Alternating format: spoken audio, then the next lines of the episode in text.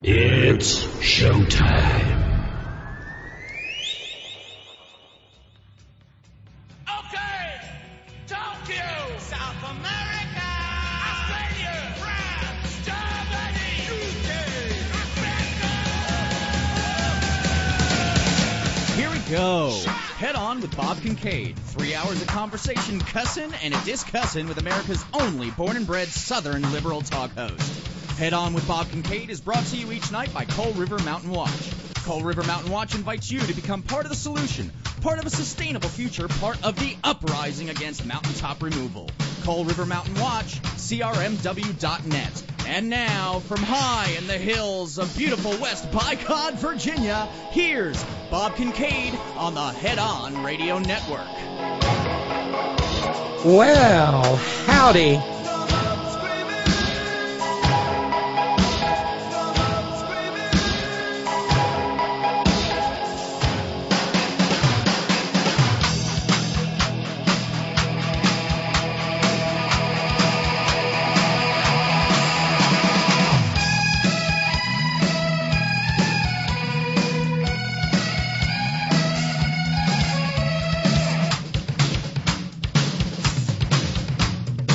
And here we are, off and running. Here we go. It's the 11th day of October, 2023. This is the Horn. Headon.live is where you'll find us on the interweb tubes.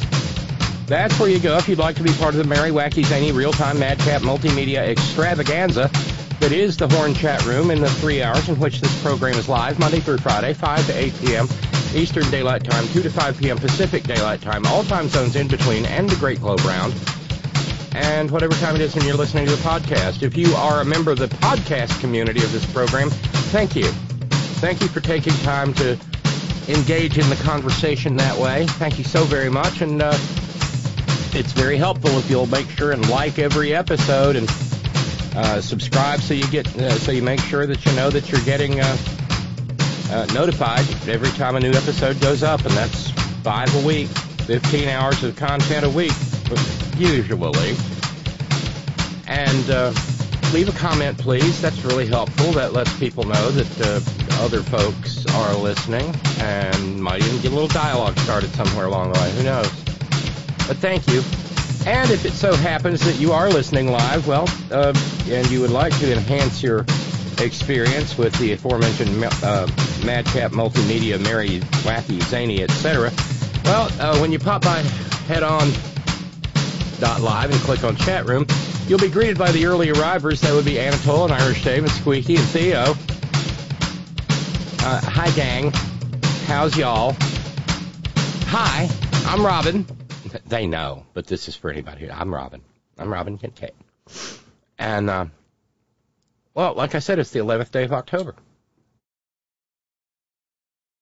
And that's an auspicious day of sorts. Happy Coming Out Day to anyone who finally decides to live uh, authentically.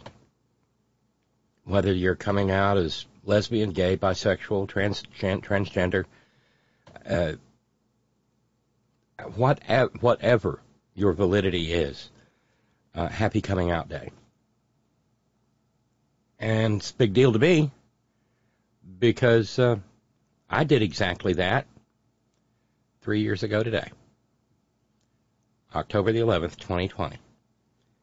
And so this is my uh, uh, this is my fourth coming out day, beginning my fourth year of living my authentic life, and feels awfully good. And so, if you if you are well, you know, or if you if you can, if you can't, we see you. You're valid and you're loved, and you, you deserve you deserve to be happy. So there's that. Every program here at the Horn begins with gratitude, and this program is no different. So consequently, thanks go out to our 11th day of the month PayPal subscribers. And uh, that, that means thank you so very much to uh, David in Oregon. Thank you to Tony and Chico. Tony's one of our oldest subscribers. I don't mean in terms of age, one of our longest standing subscribers. Thanks for being there, Tony. Uh, thanks to Christopher up in Oregon. Never did hear back about how the Pozzoli worked out, Christopher, if you're there. uh, brag on it. Uh, thank you to John in Maryland. Thank you so much. And thank you all for being partial sponsors of the program and helping us keep it on the air. Thank you to Jude uh, for getting uh, for for jumping in uh, before airtime today, remembering. Excuse me. There we go again. Uh, remembering Boss Man Wayne as he continues uh, in his hospice journey. Thank you, Jude. Thank you. And so the fundraising goal stands at uh, $1,275. And what that means is uh, $75 finishes fundraising for last Thursday. 375 finishes fundraising for last week here at the middle of this week. So anybody who wants to help out, the PayPal button is at headon.live. It's not as obvious as it used to be. It's just the yellow PayPal button and it takes you to the PayPal interface. And we badly need new subscribers. Um, and uh, I, I, well, uh, thanks, thanks to those of you who are subscribers, and help make sure that there's something there. Uh, almost every day of the month. We're, we're, we got one day of the month, I think, where there are no subscribers. I hope it stays that way. Well, that, we don't want it to. But thank you, one and all, for keeping this little independent broadcast effort on the air for almost 20 years. February the 4th, 2024, will be the 20th anniversary of this program overall. And uh, October 24th, you know, just uh, 13 days from now, will mark the anniversary when this program went on the air for the first time as an internet only program in 2005. It's astonishing to me. So this is prayer meeting Wednesday. I have a feeling that any prayers are being superseded by uh, desperate fears and existential dread and horror in Gaza. Well, thank you, Ralphs. Uh, Ralphs is I'm offering a $25 challenge for coming out day. Thank you so that's so sweet. So, um, th- th- thank you for marking it that way, Ralph. So, uh, if somebody wants to kick in 25 bucks, Ralph has 25 to match with it, and that'll take us down to only $25 away from being done with last Thursday's fundraising. Thank you, Ralphs. That's really, really sweet. Um, I hate that for you. I don't, I don't know if it's okay to share that publicly, so uh, I think you know who you are. I've been the constant target of narcissists, so I've been on the receiving end of invalidation all my friggin' life. I don't, I won't attach a name to that in case you're you're not comfortable with people knowing that. I'm sorry you dealt with that. So, day three of Jesus, I would like, I would prefer to talk about just about anything than this, because in in a way, and talk about it we shall. But in a way, I feel about Middle Eastern conflict the way I feel about talking about gun violence in the United States. We hate it. It's awful. It is not without a solution. In fact, the solution can be obvious. But the obvious solution ain't going to happen because too many people want it not to happen.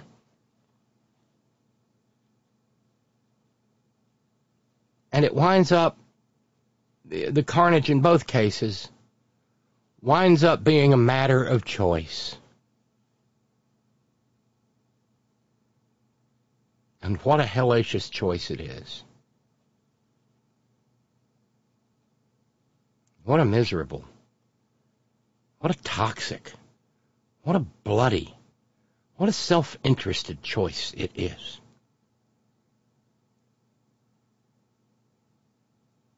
And you know, it is possible, and this is what I've, it is possible to mourn is the Israeli dead at the same time we mourn the Gaza dead, and vice versa. And it is possible to say a pox upon both their houses for perpetuating this horror. Um, I thought you might find interesting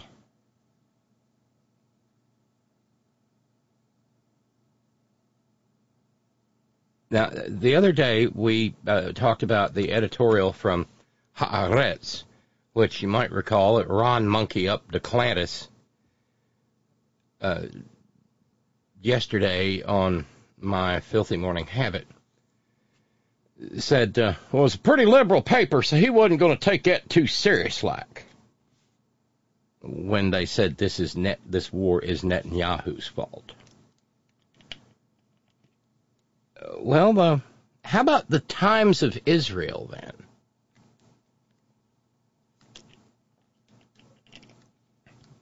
Because uh, this came out a couple of days ago. And it seems pretty, sorry, valid.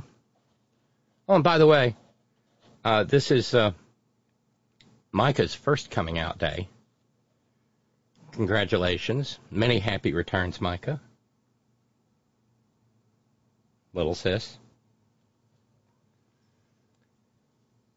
The Times of Israel says uh, for years Netanyahu popped, propped up Hamas. Now it's blown up in our faces. The Premier's policy of treating the terror group as a partner at the expense of Abbas and Palestinian statehood has resulted in wounds that will take Israel years to heal.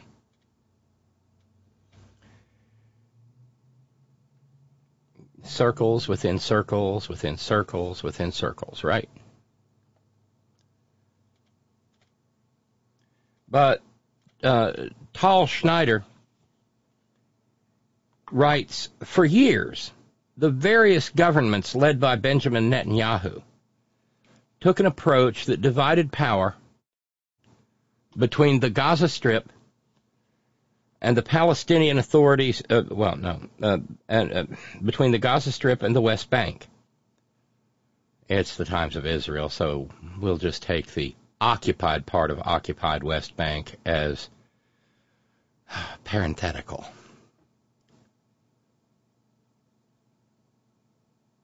Bringing Palestinian Authority President Mahmoud Abbas to his knees while making moves that propped up the Hamas terror group.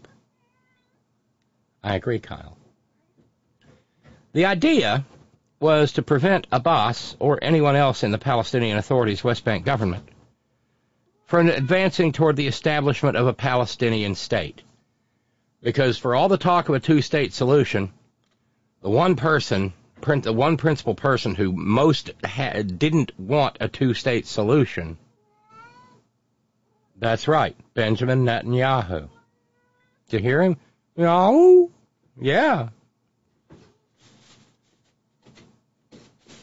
This, thus, amid this bid to impair Abbas, Hamas was upgraded from a mere terror group to an organization with which Israel held indirect neg- negotiations via Egypt and one that was allowed to receive infusions of cash from abroad. Hamas was also included in discussions about increasing the number of work permits Israel granted to Gazan laborers, which kept money flowing into Gaza, meaning food for families and the ability to purchase basic products. Israeli officials said these permits, which allow Gazan laborers to earn higher salaries than they would in the enclave, were a powerful tool to help preserve calm.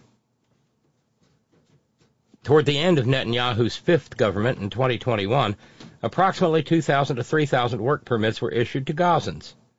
This number climbed to 5,000, and during the Bennett uh, uh, Lapid government, rose sharply to 10,000. Since Netanyahu returned to power in January 2023, the number of work permits has soared to nearly 20,000. Additionally, since 2014, Netanyahu led governments have practically turned a blind eye to the incendiary balloons and rocket fire from Gaza.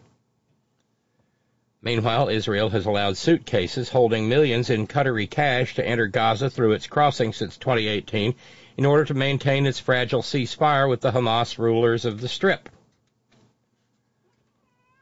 Most of the time, Israeli policy was to treat the Palestinian Authority as a burden and Hamas as an asset. Far right uh, member of the Knesset Bezalel Smotrich, now the finance minister in the hardline government and leader of the religious Zionism party, said so himself in 2015. According to various reports, Netanyahu made a similar point at a Likud faction meeting in early 2018 when he was quoted as saying that those who oppose a Palestinian state should support the transfer of funds to Gaza because maintaining the separation between the Palestinian Authority in the West Bank and Hamas in Gaza would prevent the establishment of a Palestinian state. While Netanyahu does not make these kind of statements publicly or officially, his words are in line with the policy that he implemented. The same messaging was repeated by right-wing commentators who may have received briefings on the matter or talked to Likud higher-ups and understood the message. Bolstered by this policy, Hamas grew stronger and stronger until Saturday, Israel's Pearl Harbor, the bloodiest day in its history, when terrorists crossed the border, slaughtered hundreds of Israelis, and kidnapped an unknown number under the cover of thousands of rockets fired at towns throughout the country's south and center. The country has known attacks and wars, but never on such a scale in a single morning. One thing is clear. The concept of indirectly strengthening Hamas while tolerating sporadic attacks and minor military operations every few years went up in smoke Saturday Just a few days ago, Asaf Pozailov, a reporter for the Kan public broadcaster, tweeted the following. The Islamic Jihad organization has started a noisy exercise very close to the border in which they practice launching missiles, breaking into Israel, and kidnapping soldiers. Ha! Reminiscent, isn't it? Of a certain presidential daily briefing of August 2001. Oh, what was the title of that? Uh, Bin Laden determined to strike inside U.S. There we go. Hamas became stronger and used the auspices of peace that Israelis so longed for as cover for its training, and hundreds of Israelis have paid with their lives for this massive omission. Judging by the way Netanyahu's managed Gaza in the last 13 years, it is not certain that there will be a clear policy going forward. That's kind of called burying the lead. More and more, well, and all of that plays into the LIHOP narrative that I keep seeing more and more of. You know, let it happen on purpose. Knew it was coming, didn't stop it. Would have uh, would have been, um, would have proven uh, convenient to Psycho Bibi.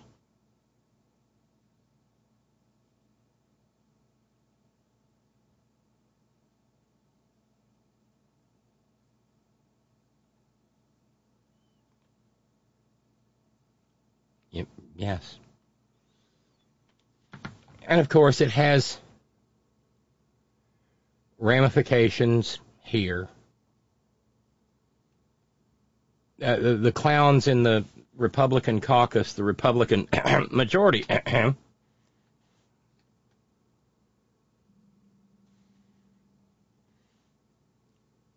have decided, and, and I think there was some persuasion behind it, um, in a, a, closed meeting by a secret ballot. Goes to tell you something, doesn't it? Uh, the uh, Republican caucus chose uh, Steve Scumlease to be their candidate for Speaker of the House. Again, by secret ballot. That happened as uh, another news story came out with the victims, the rape victims,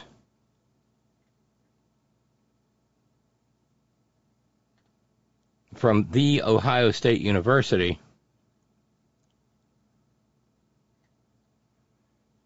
Stating collectively, six of them, that Jim Jacketoff Jordan is unfit to be Speaker of the House.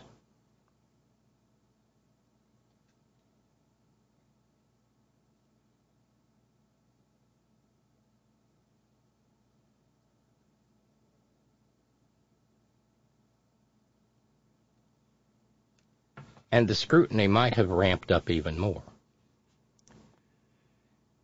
So there's been a lot of babble today from Steve Scumley saying, uh, well, you know, when I when I'm speaker, our first thing will be to issue a statement saying we stand in full support of Israel.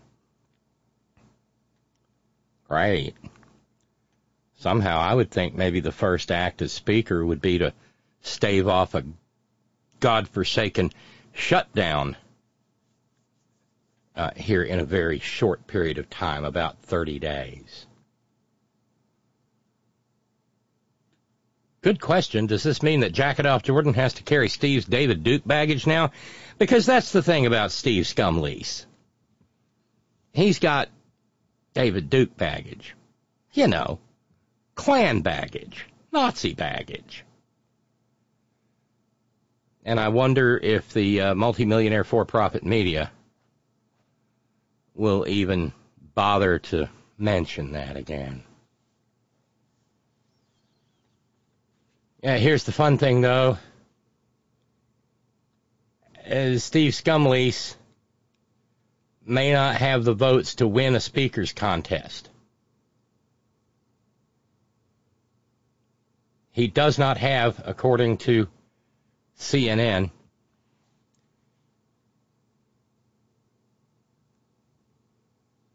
he does not have the 217 votes he needs to get the speakership. And of course, Jim Jacketoff Jordan not receiving the Republican nod. Ah, that was a little bit of a finger in the eye to Julius Geezer. And apparently, no talk in that uh, closed door meeting today of uh, bringing back Craven McCarthy.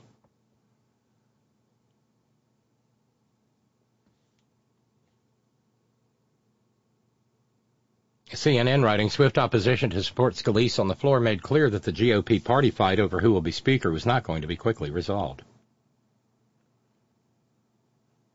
That's good, Steve. Israel. Now, Mr. Scalise, find Israel on a map. yeah. And if you do that, then see if you can find Ukraine.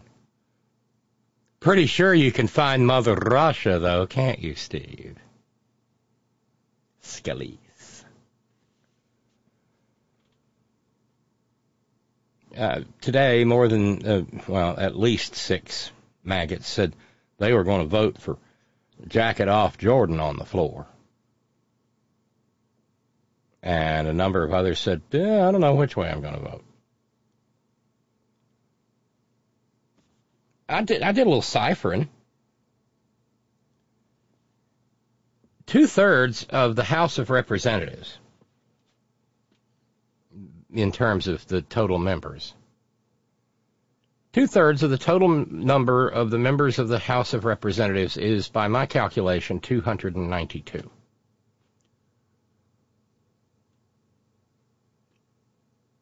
that means that what is it, roughly uh, 211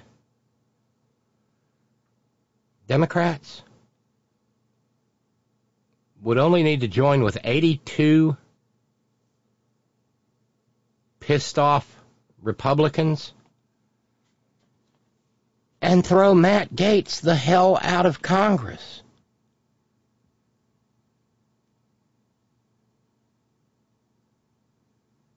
throw the mutineer, put put it put him blindfold him and put him on the plank and let him feel the pinking touch of a sword point and start walking. Don't forget to drop your cannonball at the end. I would think that would be easier than this speaker fight. I may be entirely wrong. But there have to doesn't it doesn't it stand to reason that there has to be at least 82 Republicans who hate Matt Gaetz's stinking guts for what they did to their beloved Kevin?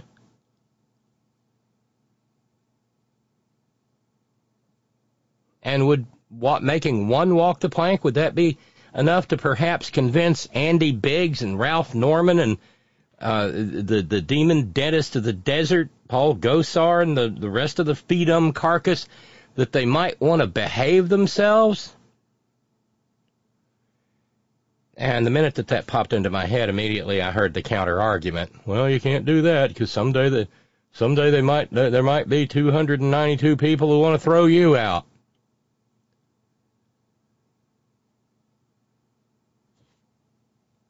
Maybe there'd be 292 people who want to throw out Rashida Tlaib or AOC.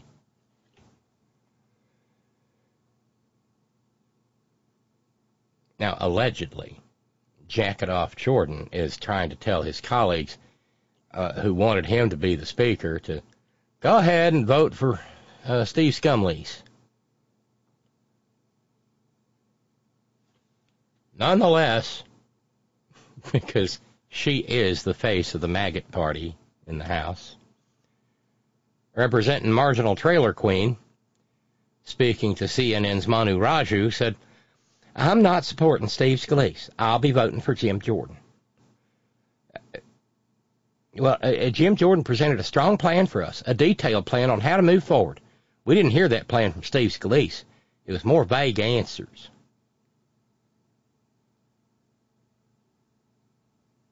Meanwhile, Thomas Massie, who got slapped around verbally a bit by AOC a while back when he said, Girlie, don't cry coming down to Kentucky.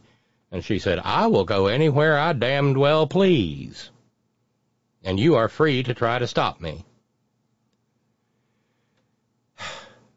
Well, Thomas Massie said uh, uh, he he went over to Shitter and posted his shit, and said, "Surprises are for little kids at birthday parties, not Congress." So I let Scalise know in person that he doesn't have my vote on the floor because he is not articulated, big word for Thomas Massie, a vi- viable plan for avoiding an omnibus. Because if he did that, they'd throw him under the omnibus. Because that's how you, uh, that, that, that's that's how you solve a, a governmental funding crisis by voting on, you know, voting on each individual. It would be very much like the uh, Schoolhouse Rock episode, you know, where the entire House of Representatives votes on a single bill for a stop sign on Maple Street. And then it goes to the Senate. Oh, for the love of. Throw Gaetz out and elect Scalise. Stephen New York says, now listen up, Joe and Mika. It's okay for you. It's okay for you to say this tomorrow morning. If the GOP speakerizes Scalise and throws out Gaetz, that will be a big middle finger to Trump. Oh, can, I'm sorry, but I rather enjoy that. I, I rather enjoy that. That's a little bit of a fantasy, really.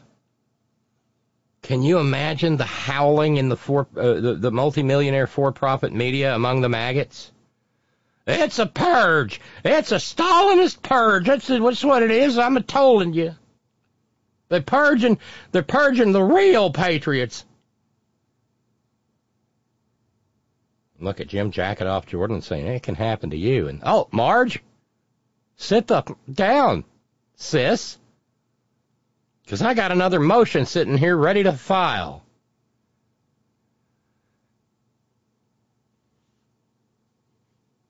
So the vote total, in case anybody's wondering today, was 113 votes for Steve Scumlease and 99 for Jacket Off Jordan. So that's 104 votes that Steve Scumlease needs to scrounge up. Curiously, though, the vote was 113 to 99, meaning there was only 212 votes total cast.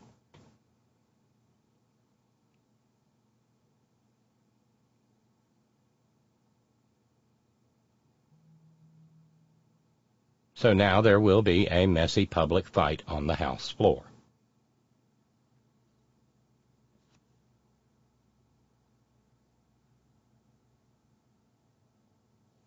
And there's going to be other elections. Uh, the uh, uh, maggot from Oklahoma, Kevin Hern, said he's going to run for majority leader.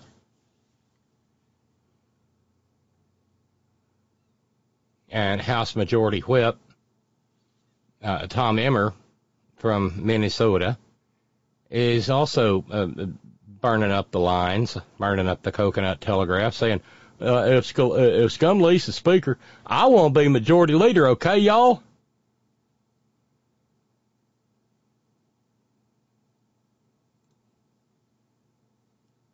Now, uh, this is a uh, this is this is a carcass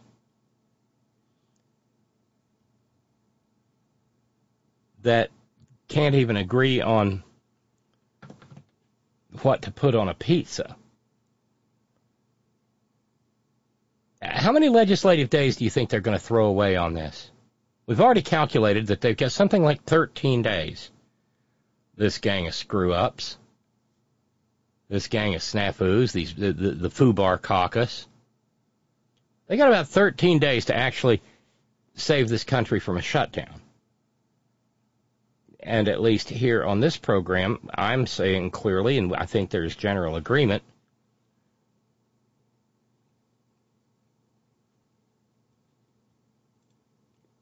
that uh, they don't even want to avoid a shutdown. They actively want a shutdown.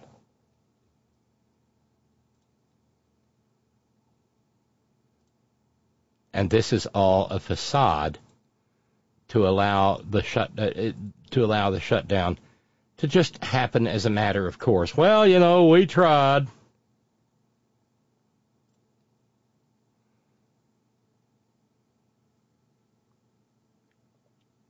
Yeah, well, yeah, we did. We tried. We tried. We tried.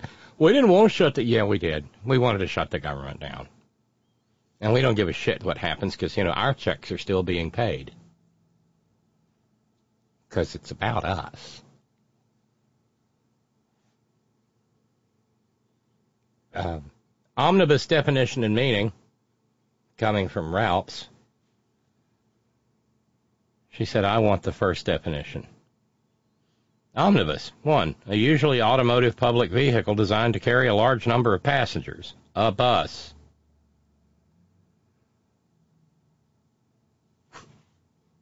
And, and uh, you know what? I wonder how many people, I, wonder how many members of the House of Representatives, Democrats or Republicans alike, would be uh, particularly upset if, say, Matt Gaetz was to, you know, in some drug induced haze, step out in front of a, uh, an express omnibus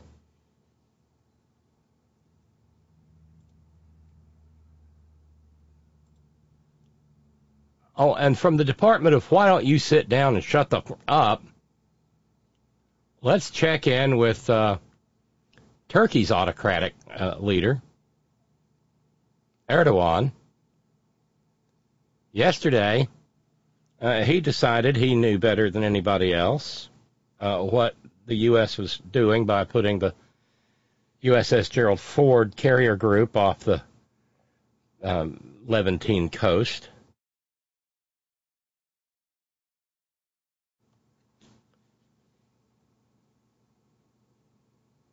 Erdogan, who is supposed to be an ally, not so much, said, What will the aircraft carrier of the U.S. do near Israel? Why do they come? What will boats around and aircraft on it will do? They will hit Gaza and around and take steps for serious massacres there. He said this during a joint press conference with the Chancellor of Austria, Karl Nehammer, in Ankara, Turkey. And he offered Turkey's services in mediating between Israel and Hamas. Yeah, that's a that's a great idea. The stated purpose of the United States, by the way, in having the Gerald Ford there, is to uh, make sure that nobody else decides to get froggy and come play in this bloody little abattoir.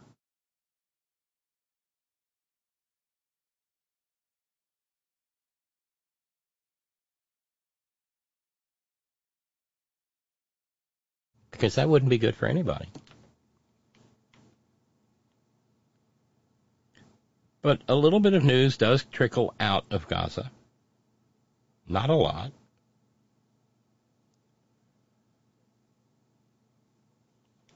Uh, the international medical group Médecins Sans Frontières issued a statement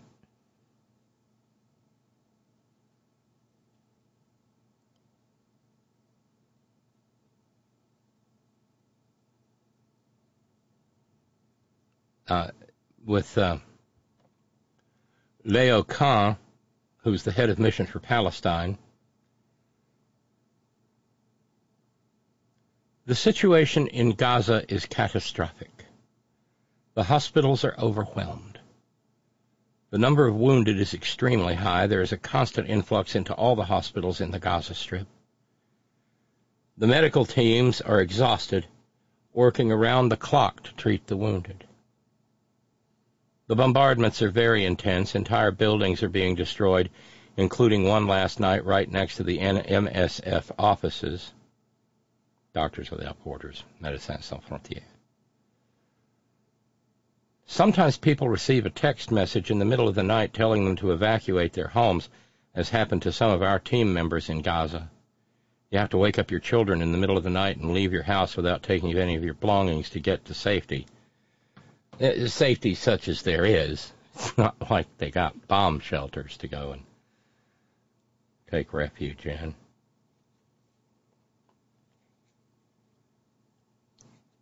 Couldn't have that now, could they? No, those aren't bomb shelters. Those are tunnels. But very often people don't know where to go. Léo Cans continued. They find themselves outside in the middle of the night under a hail of bombs. Where can they find safety? Now remember, there are 2.3 million people crammed into 140 square miles in that open air concentration camp. The latest estimates put the number of displaced people at around 200,000, mainly people who have received those SMS messages and whose homes have been destroyed. They need everything water, a place to shower, food, a mattress to sleep on. In short, these are varied but basic needs. Now the Israeli government has decided to completely cut off water and electricity supplies, and the phone network has been damaged. This morning we were unable to reach our teams in Gaza by phone. Inevitably, this all makes it extremely difficult to coordinate rescue operations and access the injured. In Gaza today, people are terrified. I speak very regularly with our colleagues there. They are very tough people because unfortunately they have lived through a lot of wars. But the current situation is causing them extreme anxiety. They say this time it's different. They don't see a way out and they wonder how it's all going to end. They're in terrible mental distress. There aren't words to describe what people are going through. Oh, but there is. It, start, it starts with a G and ends in genocide. As for NS, MSF, we are very concerned to see that medical facilities have not been spared. Again, medical facilities have not been spared. One of the hospitals we support was hit by an airstrike and damaged. Another airstrike destroyed an ambulance carrying the wounded right in front of the hospital where we work. The MSF team, who were operating on a patient, had to leave the hospital in a hurry. We repeat, medical facilities must be respected. This is not something that should have to be negotiated. Currently, MSF is donating essential medicines and medical equipment to the main hospitals in Gaza Strip. We've also sent surgical teams to two hospitals to help treat the wounded. Good Lord. Those heroic medical personnel, those doctors, those surgeons, nurses, physician's assistants, orderlies. And they know that they are as much an Israeli target as anyone else in that hellscape.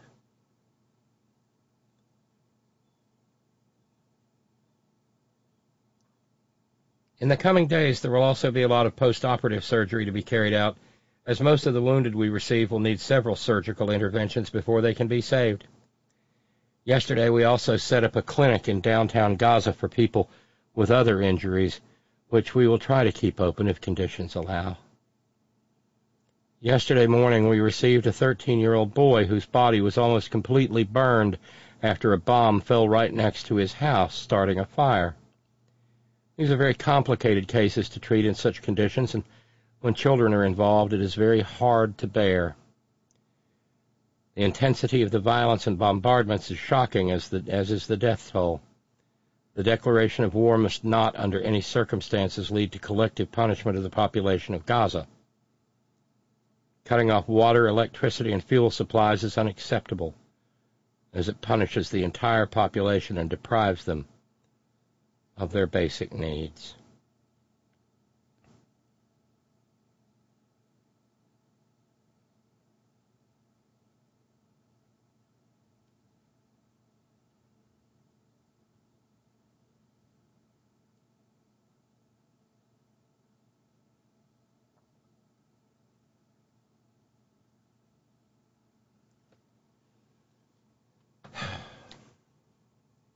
Like I said, there's not a lot of information coming. You know, I, again, this is another day out of monitoring multimillionaire for-profit news. Not seeing a lot of messages. Not seeing a lot of on-camera interviews with people in Gaza.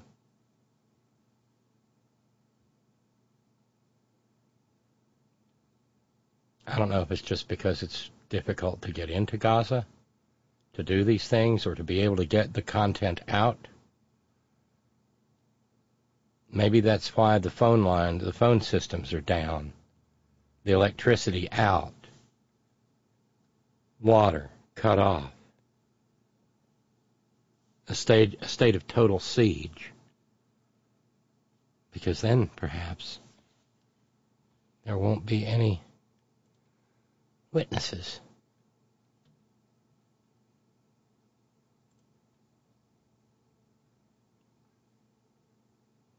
Oh, and uh, while people do continue, and by people I mean mainly maggots, continue to scream that Joe Biden give Iran six billion dollars to fund this here war with, which is a complete and total and absolute lie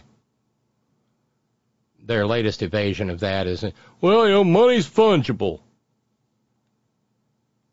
Not if they don't have it, it isn't. Yeah, by the way, Stephen New York points out uh, 45 CR. 45 days from the 10, from the 1st of October is 1114. That's the Tuesday before Thanksgiving. Imagine the government shuts down and there's air traffic controllers over the Thanksgiving holiday. Well, the air traffic controllers have to show up. They just don't get paid.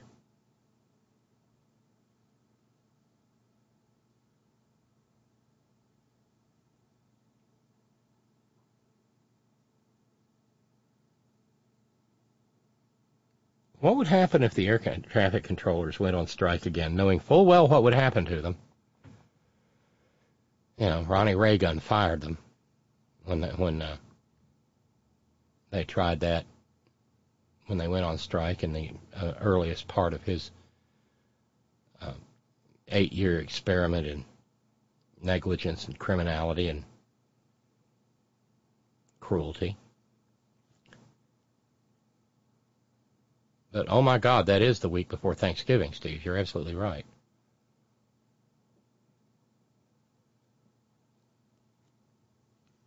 That would be, but that that would be there would be plenty of Republican Congress critters on TV saying it's Joe Biden's fault. As far as reports from Gaza, Steve says the only piece I saw anything was in Al Jazeera, and well, that was a news release from Doctors Without Borders. That was from them. That wasn't picked up by any wire service. Darlene says if the maggot wing of the House was really serious about all that's going on internationally and the imminent shutdown in less than a month nationally, and if they really felt the urgency to, well, you know, actually work, then why didn't they hold the election of Steve Scalise for the full House immediately after selecting him in their behind closed door caucus? I mean, C-SPAN had them slated to hold a full vote at 3 p.m. Waiting, waiting, waiting, waiting.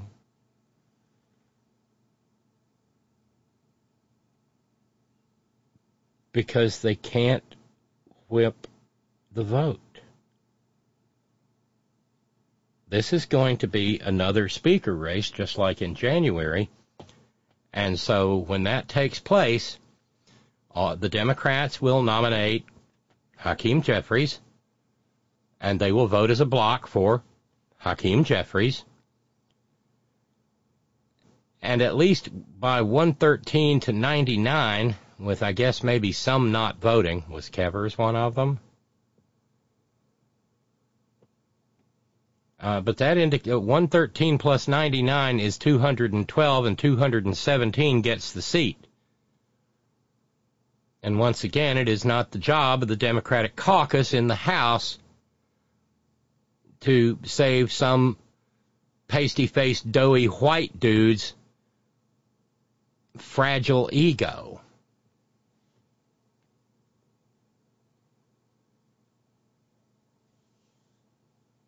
I saw that 3 p.m. Uh, uh, time too, Darlene. And, well, um, the same, again, with the drumming of the fingers. I don't know. But anyway, they, they, there are still right wingers out there barking and grunting that Iran, Iran done it. It's brother. And like I said, I'm still waiting for zombie John McCain to come up out of the ground screaming bomb, bomb, bomb, bomb, bomb Iran. He felt so clever when he did that. But here's the thing. According to uh, U.S. intelligence sources, when Hamas attacked on Saturday, uh, your your top your top of the line uh, chief headman boss mullahs in Iran were like, huh? They were, in a word, caught by surprise.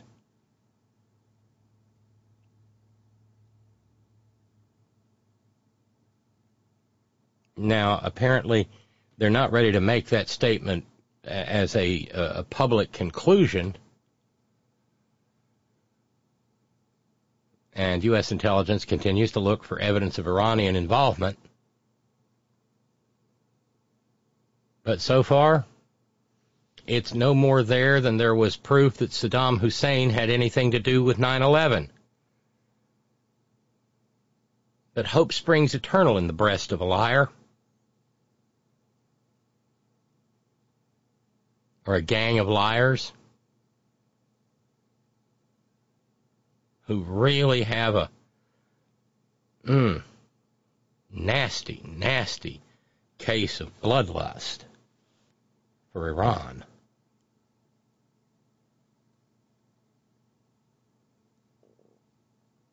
Uh, lawmakers on Capitol Hill have received these briefings. Iran likely knew Hamas was planning operations against Israel, but without the precise timing or scope of what occurred, one official said. Although Iran has long supported Hamas with material and financial support, we have not currently seen anything to suggest an Iran supported, that Iran supported or was behind the attack.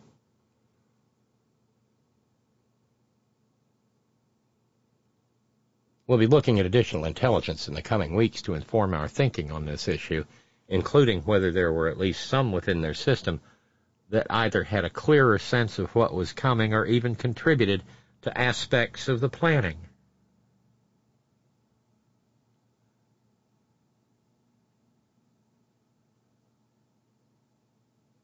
John Kirby, talking to CNN today, said uh, there's no intelligence that said that Iran was, quote, pre aware or were involved in any of the planning, resourcing, or even directing of the operation.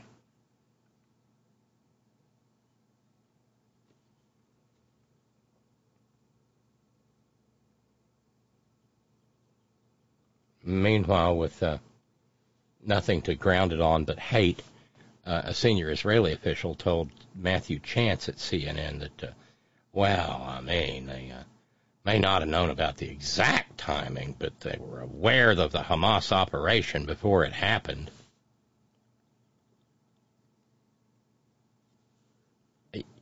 You have to. That's baloney. That's just paranoia.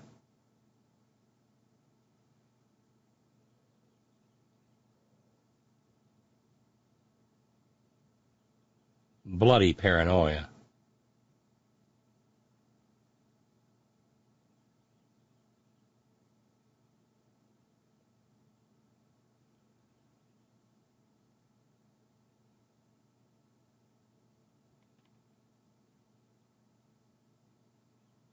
Hateful paranoia.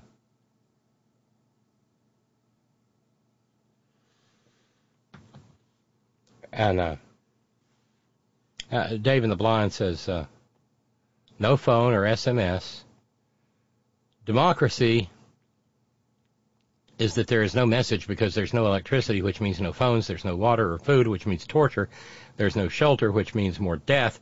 The SS officers who committed the atrocities that we say never again over must be looking up from hell and going, that Netanyahu's one of the good ones. He learned his lessons well. Now he can kill them all, and we'll save a place for him in hell. Your buddy Dave in the blind.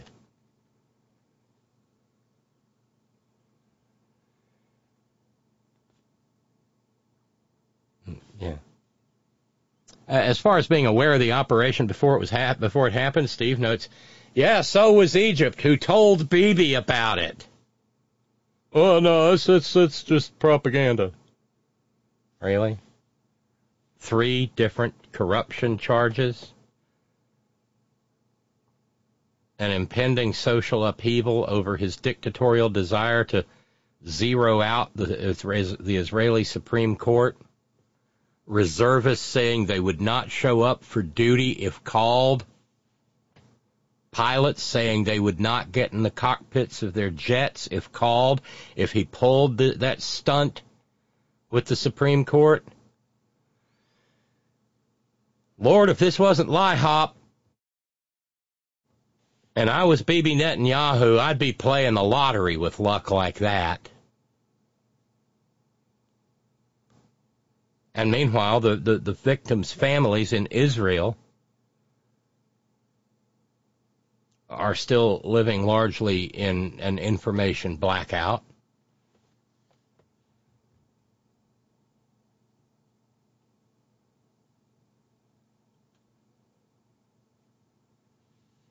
But God, they can taste Iranian blood in their mouths, these maggots.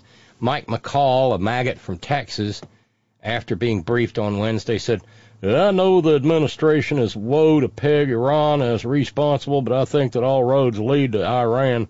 We certainly don't want to see this escalate, but Iran is already in this.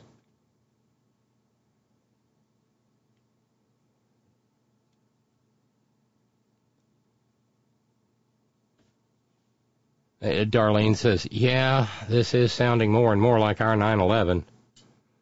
Didn't the dim leader also ignore certain warnings? Yes, lots of them. The Graham, uh, the the, the uh, Hart Rudman report, for one, that talked about the jelly soft security at our airports, or the FBI itself that somehow just couldn't quite communicate, and for the life of them couldn't figure out figure out why Saudi dudes were paying for f- flying lessons that didn't involve how to land the plane. And then, of course, that presidential daily briefing of August 20, 2001. Bin Laden determined to strike in U.S.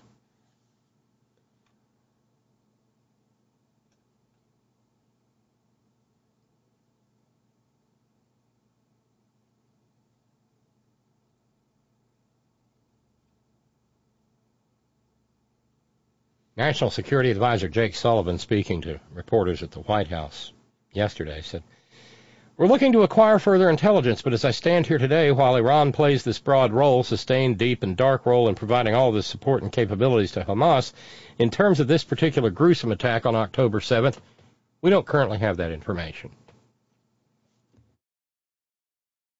Not that I'm an intel specialist or anything, because I'm not. Don't even play one on the radio.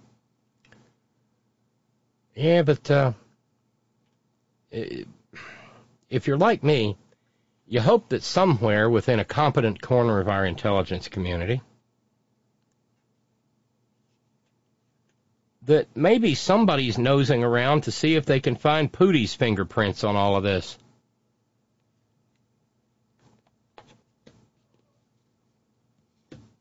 If nothing else, to let him know he's been caught. and maybe uh, well, it's it's no, it's not going to affect marginal trailer queen or Matt Gaetz or the demon dentist of the desert or uh, Andy Bigley or any of those creeps. But if Pooty could be shown to have orchestrated this, it would explain why the Iranians were surprised, would it not? It would if this was an organization,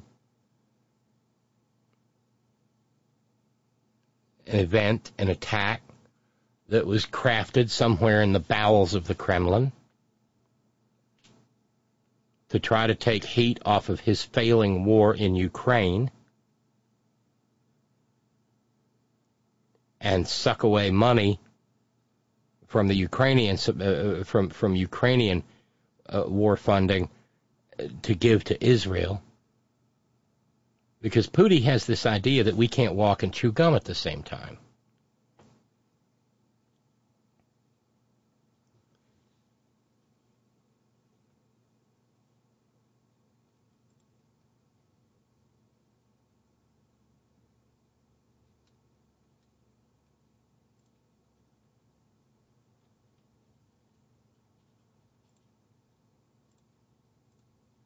I don't.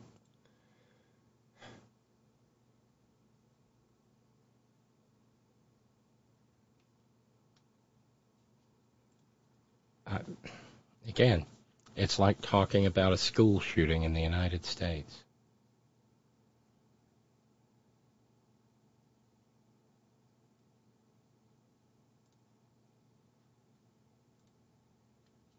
All that um, uh, that story about uh, no no intel connection between Iran and the attack itself. That was CNN. 128 people responded to the story. And the question, to what extent do you support or oppose the U.S. putting pressure on Iran in response to Hamas's attacks from Gaza? Again, it's only 128 people. 71% strongly support. 15% somewhat support.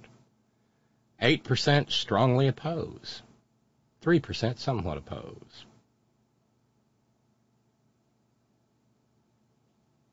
So there's 86% support for us among 128 people. Does that tell us anything about the about the CNN audience at present?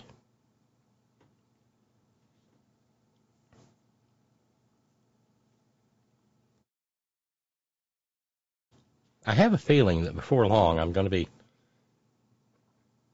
doing something I'm not particularly fond of doing, and that is reading once again Mark Twain's War Prayer. Wonder if that's ever been translated into Arabic and Hebrew. Twain's been translated a lot of places, a lot of languages.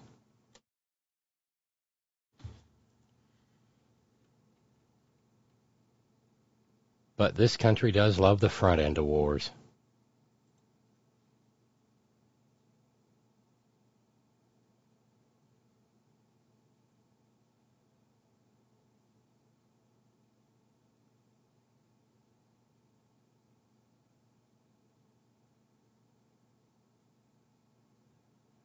Well, I knew this would come eventually. Like I said, it's why I hate to talk about this topic. Equal time. Our buddy Andy, the Angry Jew, says, I've been around for about 10 years now, and this is about the toughest time I've had without opening, my, opening my mouth. I love the community, but I don't like this, the one state of mind and no differentiation of opinion. I totally understand that this is not a black and white situation. and I do not like the current administration in Israel. You would not be talking about this right now if Israel had not been attacked. Do you have any other Jewish listeners that might take issue with your spinning around in a pretzel to make Palestinians look like a victim here? Andy, the Palestinians are the victims. There's a thousand plus dead Palestinian victims. They're not Hamas. There are no Hamas children. There are no Hamas mothers suckling Hamas babies at their breasts. Hamas is not Gaza. Gaza is not Hamas. Hamas is a gang of people who are very well paid to be the thugs that they are.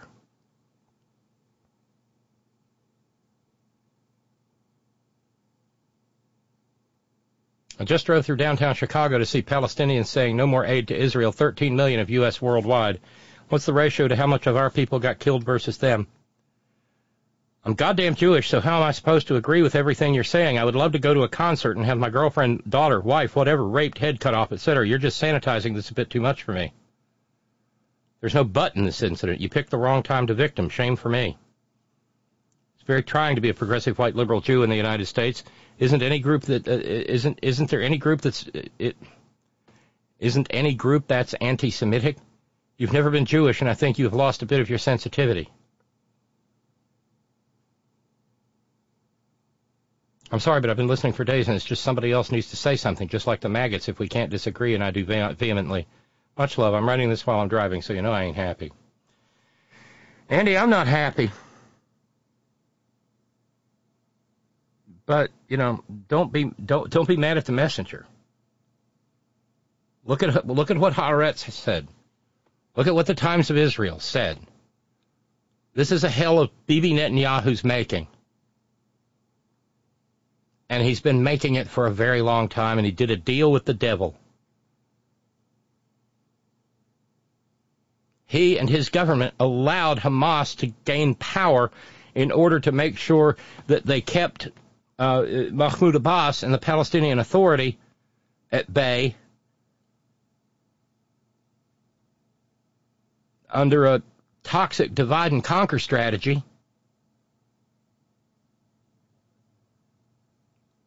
For nothing more than political gain. It's it's probably not true to say that Bibi Netanyahu is Israel's biggest problem right now, but Bibi Netanyahu has been one of Israel's biggest problems for a very long time now. Again, don't look to me. Look to the pilots and the reservists who said, I ain't showing up. if he pulls this stunt with the Supreme Court. We're supposed to be a democracy, they said. The agony must, the agony is profound. And I would never take away from that. But you know what? I can feel, I can, I can, I can be empathetic toward the agony of, of, of, of, the families of slaughtered Israeli innocents. And I also have room in my heart for empathy for the agony of slaughtered Palestinians. An agony that has been going on in Gaza for over a decade.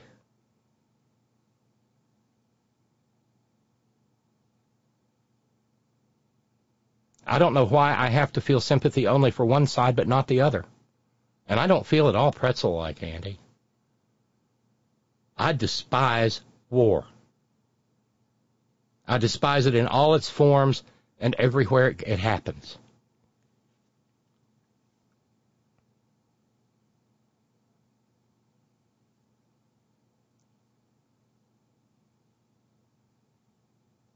And it is. It's miserable. But I can't say oh, Israel is entirely the victim here, and Israel's hands are entirely clean in this, when that would be a false statement.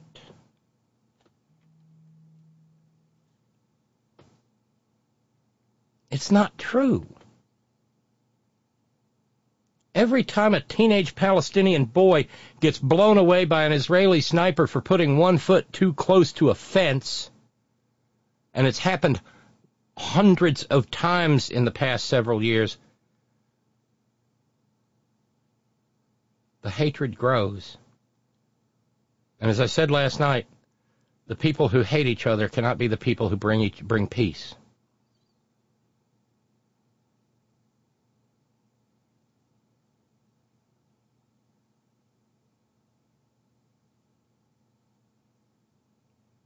And I know a little bit about being hated.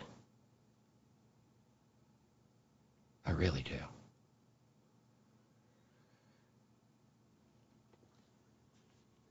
Historically, and in my daily life, I know a little bit about being hated. I know a little bit about people wanting you simply not to exist.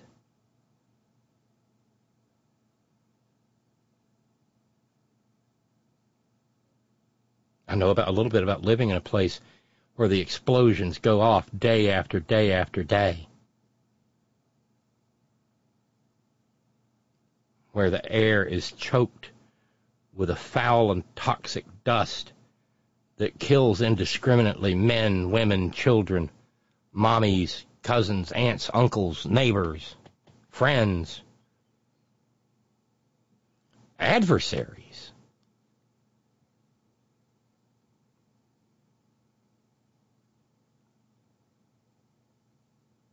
I don't expect you to agree with everything I say, Andy.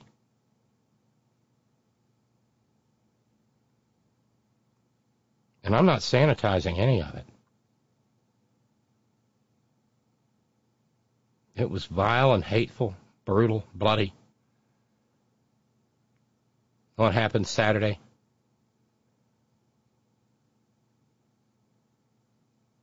It was in contravention of any kind of rule or law of so-called civilized warfare. I think civilized and warfare never belong in the same sentence t- uh, together, those two words next to each other.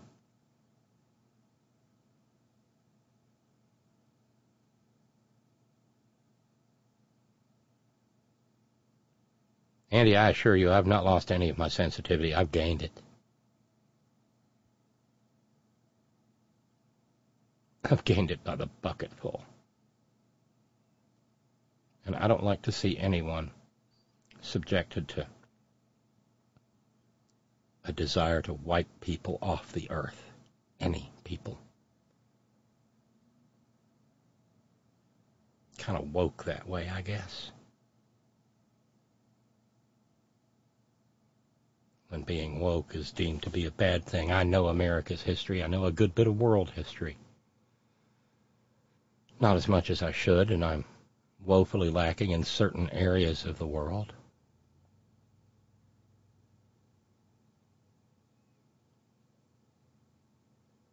I know more than I'd like to about that area of the world.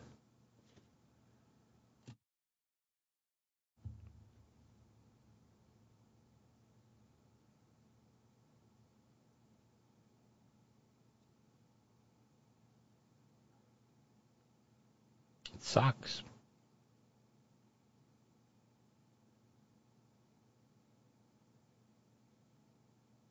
The problem is, we have a tendency to desire to find first causes in things. You can see that going as far back as Plato and Socrates.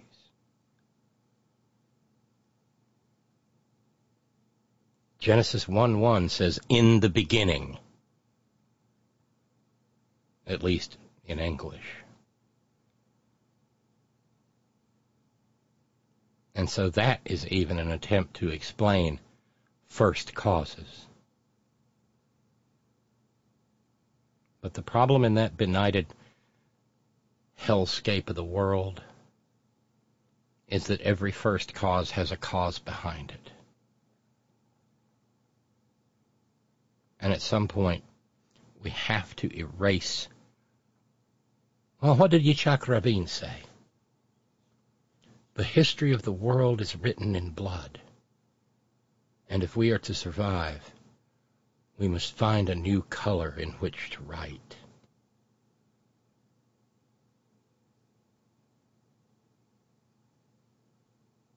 Would this have happened had not Bibi Netanyahu worked so hard to empower Hamas in order to keep Mahmoud, Mahmoud Abbas in check and the Palestinian Authority?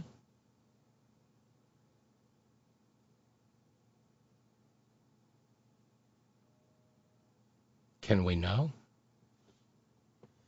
So, Andy, uh, I'm, I'm, I'm, feel free to share as you wish. But you're right. I would not be talking about this right now if Israel had not been attacked. I would have been talking, oh, let's see, because I just happen to have it here. I might be talking about the fact that there's a place in Fort Worth, Texas called Torchy's, T O R C H Y apostrophe S.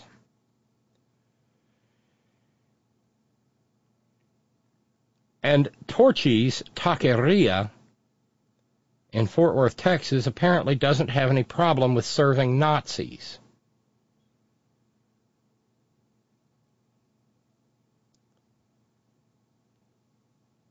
There was a bunch of Nazis in Torchy's on Sunday.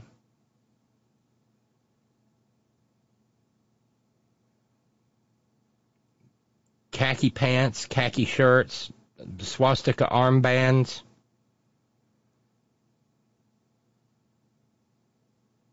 One guy in a black hoodie with a skull on it. And the legend underneath the skull or above it, I don't know, reading Gott mit uns.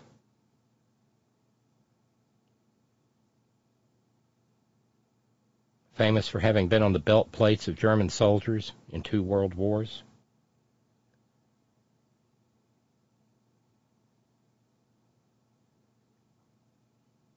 One of the Nazis screamed, White power! at a Jewish woman.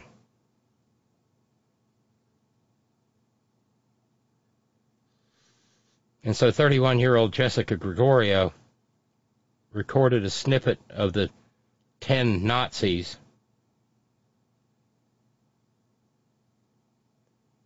and when they began being uh, recorded, they finished up.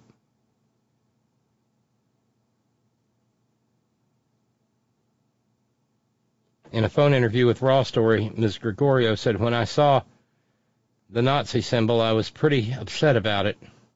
I was staring them down and recording them and making sure they were seen and know that this was existing in our city.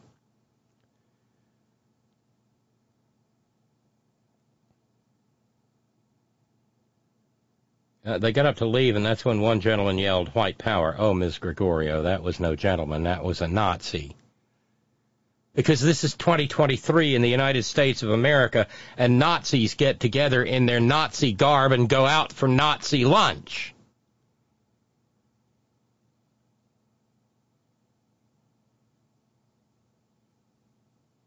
Bless her heart, and I mean that in a nice way. Jessica Gregorio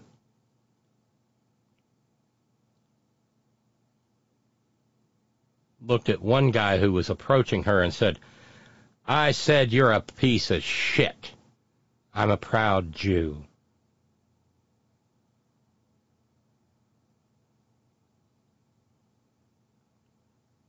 And that's when the leader, the Führer of that gang of Nazis, walked up to her and said, You should be dead. That's why you guys are getting blasted in Israel.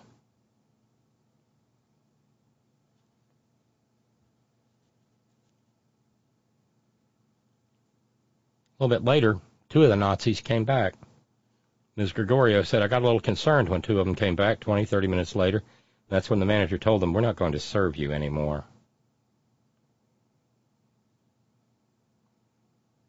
Torchy's Tacos is based out of Austin, Texas. Interviewed, uh, or, or, a statement rather, um, arrived at the Fort Worth Star Telegram, who had the story first and said, Let us be clear, we do not stand for hate and do not support this group or any hate group. In a difficult situation, our team acted to first ensure the safety of the other guests and our team members. Torchy's will work with local authorities uh, to, and is taking this matter extremely seriously. Fuck hate.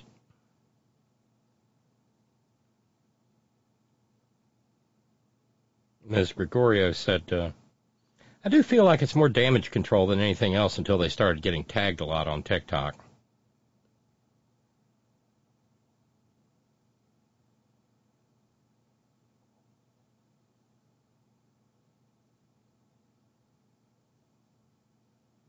Oh, I was wrong. Yeah, there, there he is. And he's got tacky Nazi doesn't even have his shirt tucked in.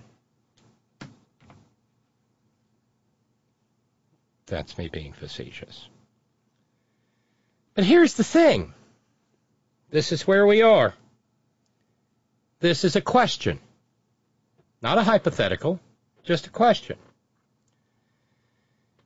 Let's say that Torchy's Tacos really is serious about fuck hate.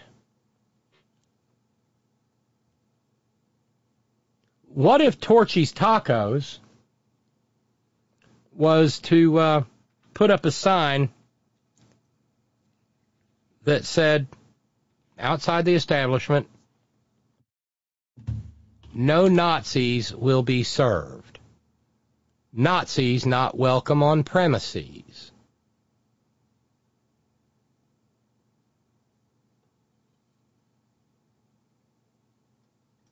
And then, what if the Alliance Defending Freedom, the Alliance Defaming Freedom,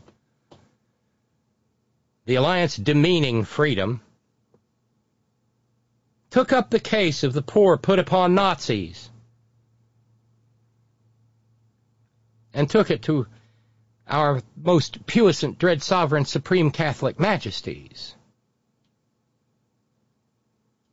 and pled before those black robed fascists that the poor put upon downtrodden Nazis have a sincerely held religious belief that certain people just need to be eradicated from the earth in order to preserve a pure white Aryan bloodline. But it's their sincerely held religious belief. You think for an instant the Alliance Demeaning Freedom wouldn't take such a case? Uh, granted, granted, they're they're very busy right now. What with trying to keep trans people from being able to go pee, and what with trying to make sure that more trans kids commit suicide. And what with them trying to make sure that so many of those damn brown people don't get into the United States Naval and United States military academies. I mean, they're very busy, but they're also very rich. And I'm sure they have the capacity and the resources to support some poor, put upon, discriminated against Nazis.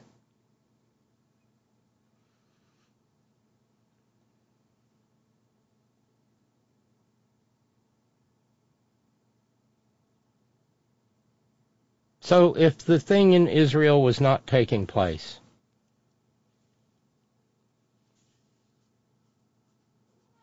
if Israelis had not been murdered, and if in retaliation Gazan civilians weren't being murdered, I probably wouldn't be talking about it because there's plenty to talk about here at home. And it's the same kind of hate. I know, it's sad, isn't it, Kyle?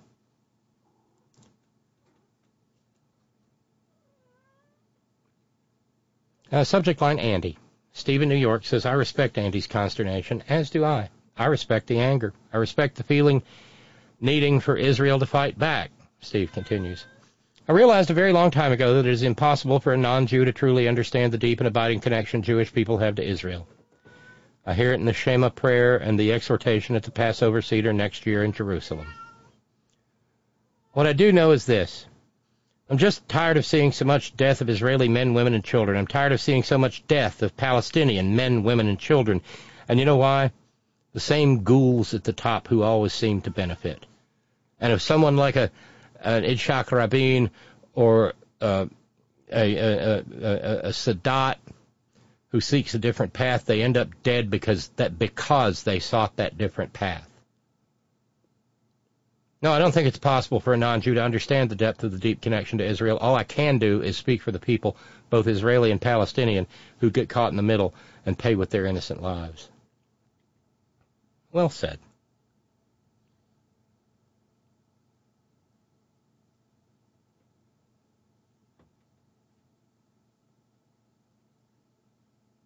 Well said, Steve. And, and, and, and Steve has a point.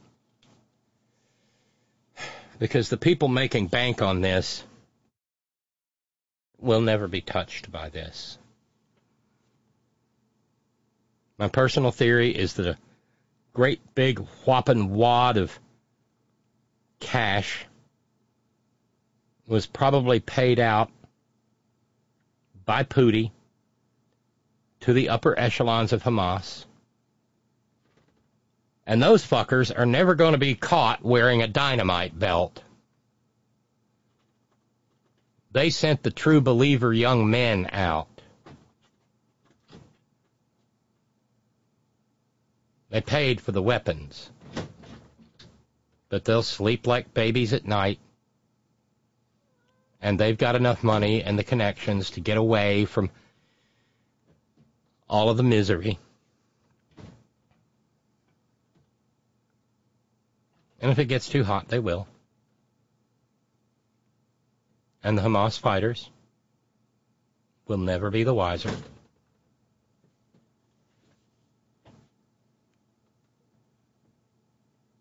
And I hope the presence of the Gerald R. Ford uh, in, in, on the off the Levantine coast can be sufficient to make sure that nobody else tries to widen this thing. And the drumbeat here is growing louder. Just like we talked about a little bit last night, but this is prayer meeting Wednesday. People who think, because remember, uh, it's I believe it's it's in it's in the book of Revelation, and the description of the great battle to end all battles at Har-Megiddo, which is very much a place where the book says something like, the blood will ri- run as high as the necks of horses. And that's going to be a great battle because that's when Jesus will finally win. And there will be a, a thousand year reign of peace and joy and happiness and Jew killing.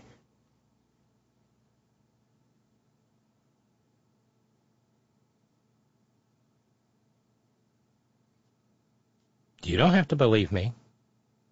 Go and read it and understand that there are tens of millions of Americans who hear sermons in evangelical pulpits most every Sunday that talks about that great getting up morning.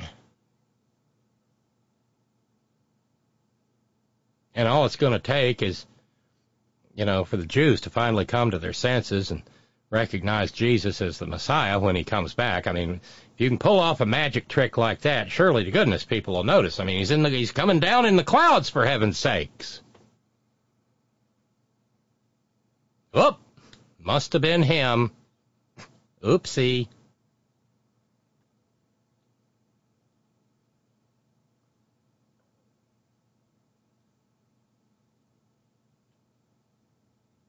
But I cannot ascribe to the idea that any nation state is always right. Can't. We committed atrocities. We committed atrocities in our good war.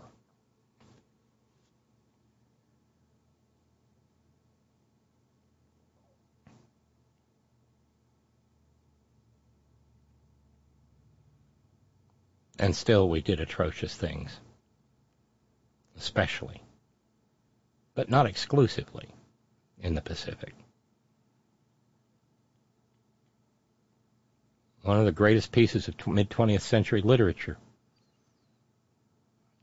A little paperback book called Slaughterhouse Five was one man's attempt not to make sense of the slaughter that he lived through and endured, the firebombing of Dresden, Germany, but to just point out the horror of it. Even in a good war.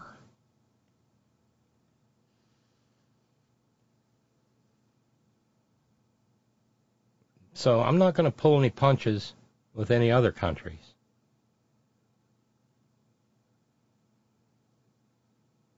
way back in law school uh, in a course in something like comparative international law or something. The professor said uh, there's an old Eastern European curse. May you be involved in a lawsuit in which you think you, in which you know you are right. And expanding upon that, he said, those are the people who are eaten alive by their own litigation. And lawsuits are basically like wars that are fought on paper.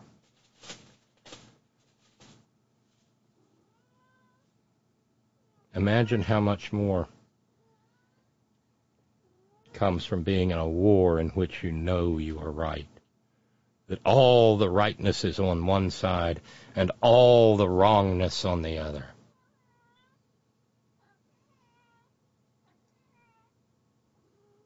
I know, Kyle. It's upsetting, isn't it?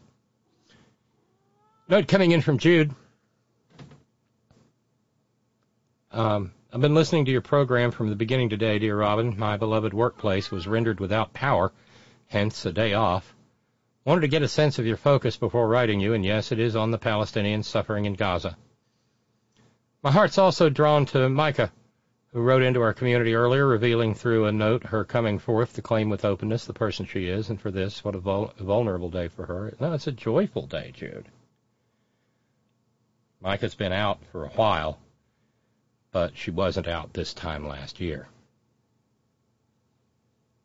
Gives me hope, Robyn. In the unheard voices and writings out there seeking to be known, welcome, dear sister Micah. Yes, peace. Jude. Thank you, Jude. Micah, I hope you heard that.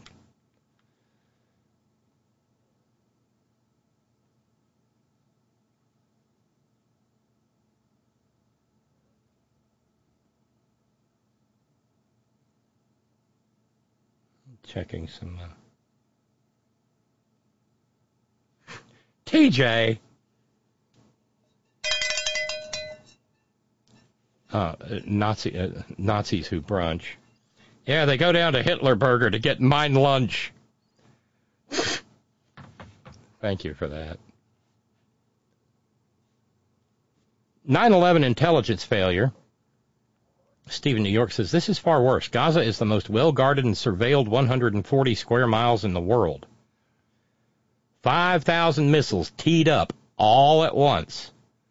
Hamas fighters broke through the wall unfettered and undiscovered and walked around in Israel to terrorize and murder numerous Israelis and to kidnap 100 plus Israelis and take them back to Gaza. It becomes harder and harder to see that as an intelligence failure, doesn't it, Steve? And that leads us to the question of is Bibi Netanyahu that big a monster? I'm not going to give an answer. I've been saying for years that I think he's an, a stone cold psychopath.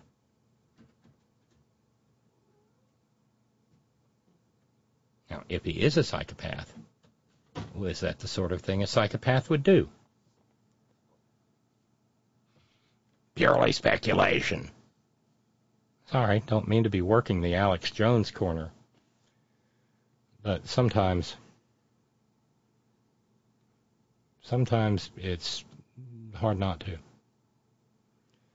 President Biden confirmed that 14 Americans have been killed in Israel. Uh, he's also confirmed that there are more Americans among the hostages held by Hamas in Gaza. We now know that the American that American citizens are among those being held by Hamas. I've directed my team to share intelligence and deploy additional experts from across the United States government to consult with and advise Israeli counterparts on hostage recovery efforts. Because as president, I have no higher priority than the safety of Americans being held hostage around the world. The horror of the families of those hostages. Because this isn't Entebbe. And this isn't Munich in 1972 when they were all in one place scattered through that 140 square miles.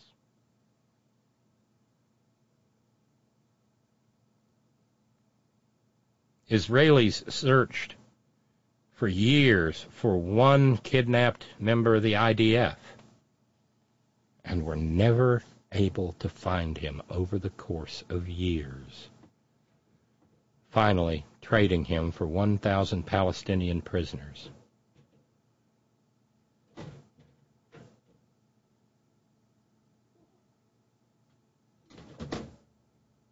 And it's just a matter of when all your problems look like nails, all your solutions will look like hammers. And so they say that they are ready. It is said that Israel is readying a full scale ground invasion of Gaza.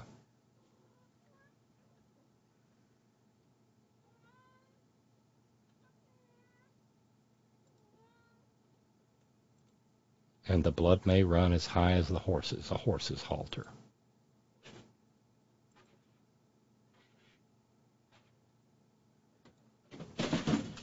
Kyle, that was not nice. Uh, let me. Uh, I've, I've been prattling on. There, there is stuff going on here in the United States of America that matters. and we hopefully will get to that. But let's run over to the stress line and see who we've got. Hey, welcome to the program. Good evening, Robyn. Jerry, how are you? This is better. It's a little better today. How are you? I'm okay, but I mean, tell. I mean, you you sent that note a while back saying you'd had a thing. Uh, are you in, are you are you on are you on the mend? I'm ambulatory, which is the term. Yeah. Uh, I'm, I'm actually walk, walking in, um, in, in full disbelief that I'm not drinking that much sugar or drinking that much, although I had a lot of coffee today. I had three cups. But, uh, no, my heart did sing. I got to see my heart on the little happy camera there. And, uh, it was really hot that day. It wasn't a heart thing. It was like a potassium salt thing. If that makes any sense. Does that make any sense? Yeah, it was an electrolyte event. Yeah, but it, it, it made my, my heart act funny. And, uh, it's starting to get bright. And I was like, you know what? I need an ambulance ride. But that's not why I called it. That's That's just not- content. I'm still, I'm still processing that, to be honest with you. Um, cause when you're looking at your heart on camera, you're not having a good day, if that makes any sense. That makes an abundance of sense. Um, I'm calling being an inactive Seventh Day Adventurer, but uh, his call actually started yesterday when I sent an email because Elizabeth was also a Seventh Day Adventurer. Is that her name? Uh, email you got from her yesterday. This Oh, oh no, Cynthia. Cynthia was raised that. Yes. Cynthia, Cynthia, Cynthia. This is. This is the type of shit prophesied about, and it's um. The, she says in normal, everyday, 21st century language that a king from the east will end the world, and that's what looks like what's happening. A regional conflict is going to turn into a world war because Israel's going to get off the couch. Putin's running out of moves. So, uh, what if you hired a bunch of, uh, Middle East types, and I'm going to try to be sensitive in my speech, uh, to make shit crazy. This, this comes at too perfect a time. I don't think there are any Palestinians who commit these atrocities. Those seem like paid troops. And the other thing is, you know what? I think Bibi was smelling his farts, but I really think that some of the information that was purloined at, at Mar-a-Lago had something to do with Israeli defenses. This is that. The other thing, targets. They killed ravers.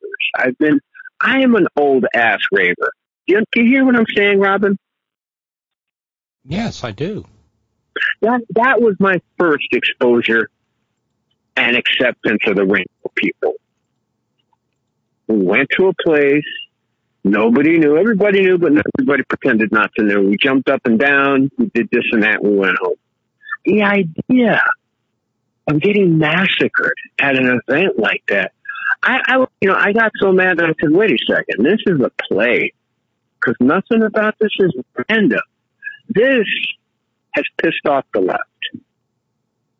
Which, if you step back uh, one light year away from it, you got to go. That's an evil trick, but that's a pretty fucking good trick. Yeah. Because now you have the Pro. liberals, whatever that means, want to shoot up the place.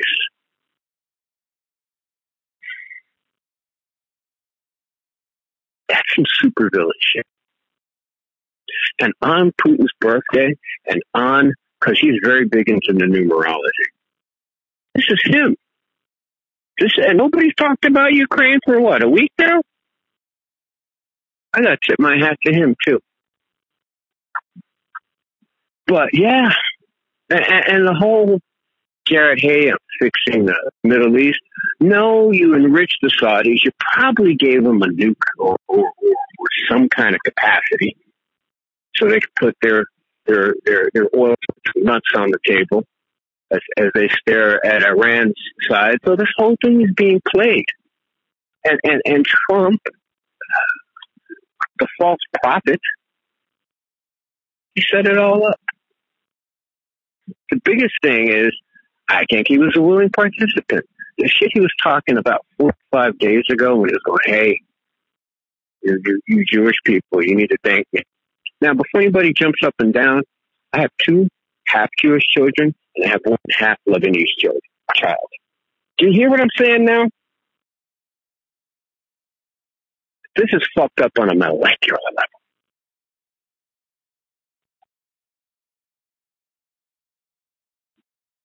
Agreed. My exes were, were Jewish and Lebanese. Woo.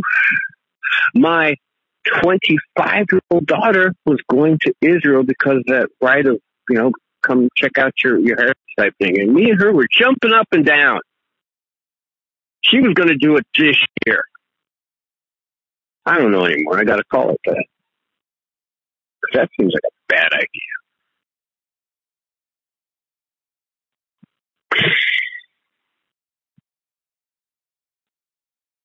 Israel was officially on the couch for the goings on in Ukraine. They were even laundering some of the money. They didn't want to have anything to do with that shit. They just put their hands in their pocket and they were just walking past that bad smell. Now they're in the game. They're also trying to Jimmy Carter Joe Biden. I've heard this fucking dance before. Everything about it. Yeah, that's the benefit to having you know having a few decades behind you. You can recognize the same note played in a different Pattern. song.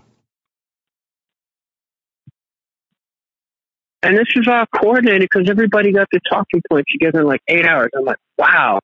First of all, I haven't watched one second video. I just read some descriptions and I was like, nope, hell nah. I have been deeply invested into the American football insanity that's currently going on. We're all mid-season. Uh, college is doing the same. My college team did some stupid shit where they should have knelt down instead of stood, however Trump says that. That's funny. and I'm really glad for the distraction. I'm glad I'm not a gambler because I, I, I bet on all the things this week. I don't want to deal with this because this is like waking up from a bad dream. A dream that you hope a second of it could not be true. Son of a bitch, it's all fucking true. They cut off water, internet, power, sewage for two million people. They're going to dampen the internet so there's no pictures coming out. I don't know. I don't. And there's no Palestinians who did this. They're just taking. Yeah, Bibi set this up by kind of hurting them and, and, and oh, we're right wing. You know, right wing just means we're mean to foreigners. From the right to the left of us. Well, I want to, I want to, I want to, I want to, I want, to challenge one thing you said. You said, you know, there are no Palestinians in Hamas. I think there are. I mean, that, that's not a bunch of Iranians over there being Hamas. They are, they, they, they have historically been Iran backed, but it is a faction among the Palestinians. But most Palestinians who are just trying to get from day to day to day in an open air prison, Killed a thousand is. I've never heard of a thousand Israelis dying in this modern age. Not to be too blunt about it. And it wasn't an accident. It wasn't a gas leak. It wasn't a boat. Or a plane crashing. Or so, no, no, they were massacred. And it was in 4K. This whole thing is as terrible as it is. The Palestinians won't do that to themselves. How do you win that? You know, I want, I want you, to, I, you know, no, you said you said something here that got me thinking, and I'm not trying to deflect blame. The Hamas fighters who did this are fucking monsters. They are. They're horrible human beings. I don't. Oh, of course they are. No, no, no, no. Don't get me wrong. So hold on on. the flip so, side, hold, so hold on. in talking, But hold Hold on. Hold Go on. ahead. We saw what modern warfare looks like as defined in the Russian purview with the openings with the with the opening salvos of the war against the people of Ukraine, the innocent people of Ukraine. Russia attacked an innocent nation. And then we started, and then the name Bakhmut entered the global lexicon. And it was a place of torture and torment and yes, rape and mutilation.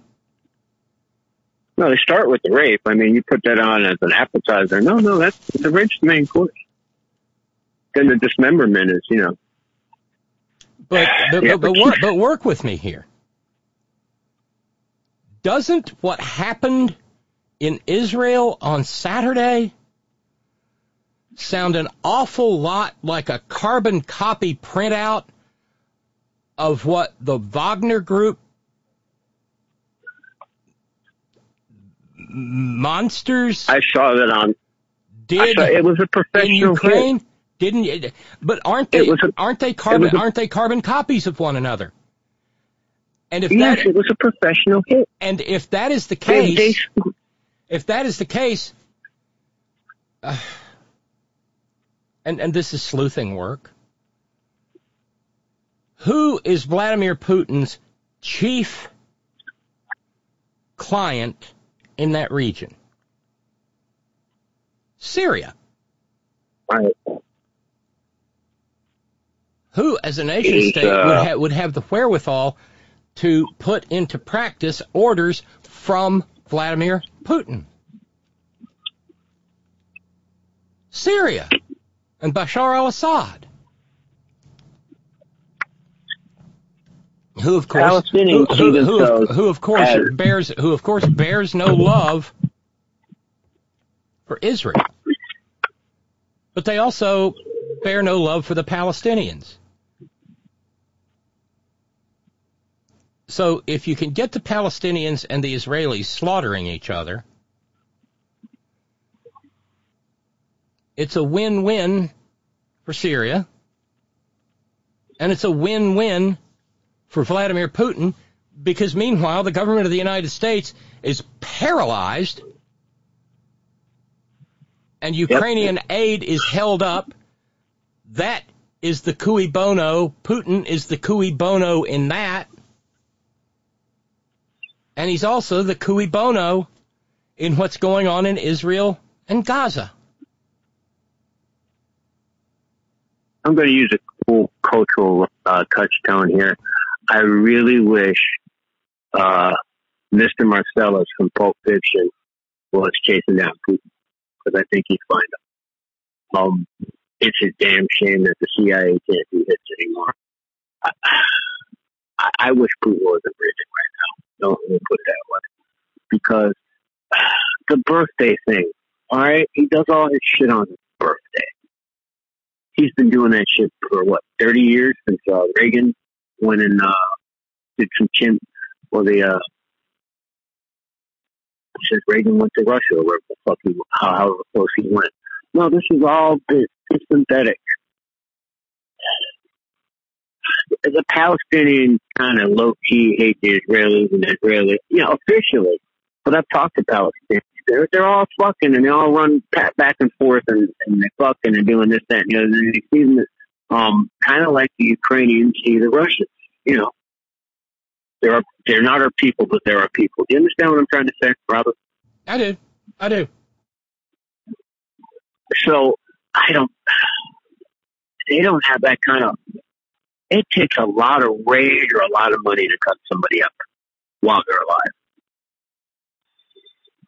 And it takes more, whatever that is, uh, to, to be good at it. For, for what the mayhem these, these people are doing, and this goes back to your point, is this the, Wagner group? That's a fucking stupid. How was the Iron Dome breached so well? That they're wandering around and nobody knows nothing. What was in those boxes? What was in those boxes?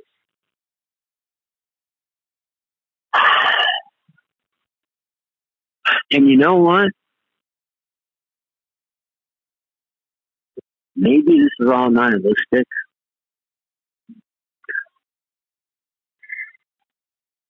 But all the things, the way I was taught to interpret those things, are all fucking coming true. I'm not talking 20%. I'm not talking 30%. We're at 99%. You, um, spoke about something a week ago and I wanted to chime in, but I was, uh, I wasn't feeling it. A lot of, a lot of energy to call right you were talking about the digital dollar. Yes, there is a digital dollar coming. Um, there's a, the Chinese dollar is online. Um, they have a digital yuan. I think India is coming up with a, a digital rupiah. And it's all tamed over blockchain technology. Blockchain technology, whether it's Bitcoin or Ethereum, whatever. I'm not talking about the 90% of shit that's crap. I'm talking about the 5 to 10% of crypto that does something actually stores value. And, um, yeah, uh, July 2025. Uh, conspiracy theorists would say, well, you know, when you change currency, the debt in the old currency. Yeah, that makes sense. But everything, uh, all our transfers and everything um, are becoming electronic and everybody has a cell phone now. Hence everybody having a free cell phone. All connected. It's really hard not to be connected. A, a digital dollar after that makes sense. So that's coming. That fits the uh, the revelation thing. But the fucked up thing is they're all making money on this too. I haven't checked oil or silver, but those both went up right on time. Right on time for the Monday markets, the clockwork. So the price of the barrel is up. We use the wire vernacular. The price, the price of the package is going up. Yeah, the price of the package went up twenty percent. Uh, proves all wars make more money. The Saudis are making more money. Well, fucked up deal Trump did with them. The people are blaming fucking FDR in the flesh. I, I look at fucking uh, Joe Biden I go, okay, that's what that looks like. This is like what FDR was like. Pretty cool. And I'm walking around with a tiny little piece of me that got ripped apart by Bush, ripped apart by Bush the second, ripped apart by, by Reagan, and definitely destroyed and decimated Trump. A little piece of me that waves a little American flag. And I'm proud to be an American. Or at least uh, the, the uh, chant that we all whisper to ourselves, better here than anywhere else. And um, I'm enjoying the moment. I don't this is intentional fuckery. Intentional fuckery never goes well. You have world wars behind it. What's that? And uh, Mr. Stress, I'm thinking of you right now. This is one of those Archduke of Ferdinand things going on. I mean, we were streaming us, we're a couple scenes away from something like that. Everybody in the last ten years, everybody got nukes, and there's no mod So I don't know. But you're right. Step back a, A lot of people, it's good business. A lot of people going to get rich, rich, rich, rich, rich, rich, rich off this. Yeah, War, war is, war is good business. especially There's good- energy. There's good money in slaughter. especially energy and genocidal wars, because this is going to be a genocidal war. I wrote something online. I was shocked when I read the orders. It says, nobody's ever released a in ink. And right now, we're all going, how much fallout is too much fallout? What a fucked up place to be for the. Well, I kept, here's our start moment. Atmospheric nuclear detonations, human? One of the best lies ever. and that was just too much for the Ferengi. even. Atmospheric nuclear detonation. You remember that line? Yes, I do. Then it's us. We have met the enemy and they is us. and they're throwing around that animal line, this, like, oh shit.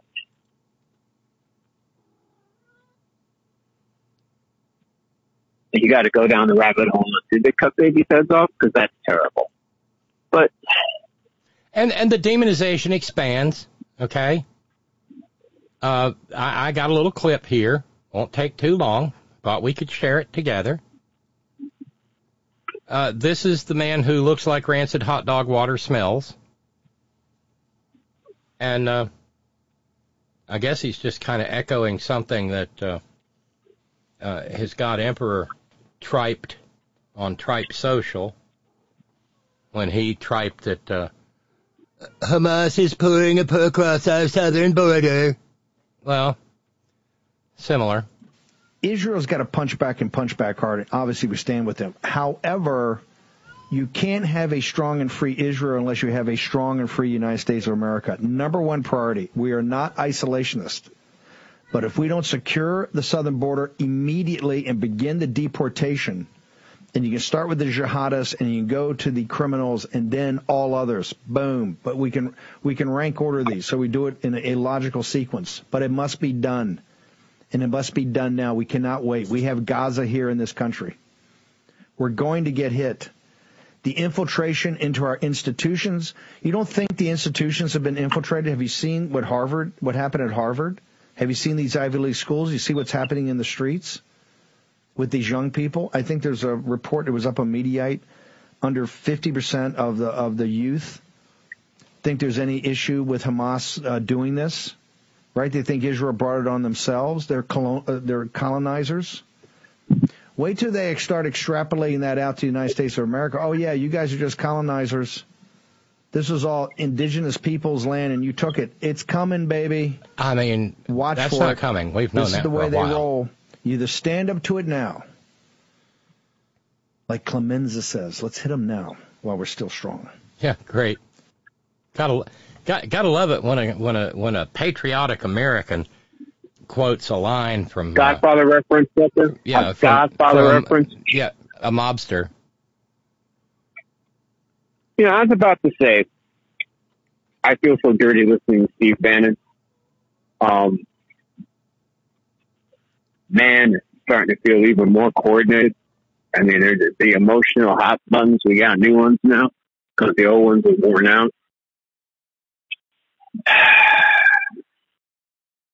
I don't know. I want the biggest atheist tonight, and I wish I had actual monetary money to uh, throw on the table. But use your creativity, come up with a couple bucks and a reason and post or thought or email.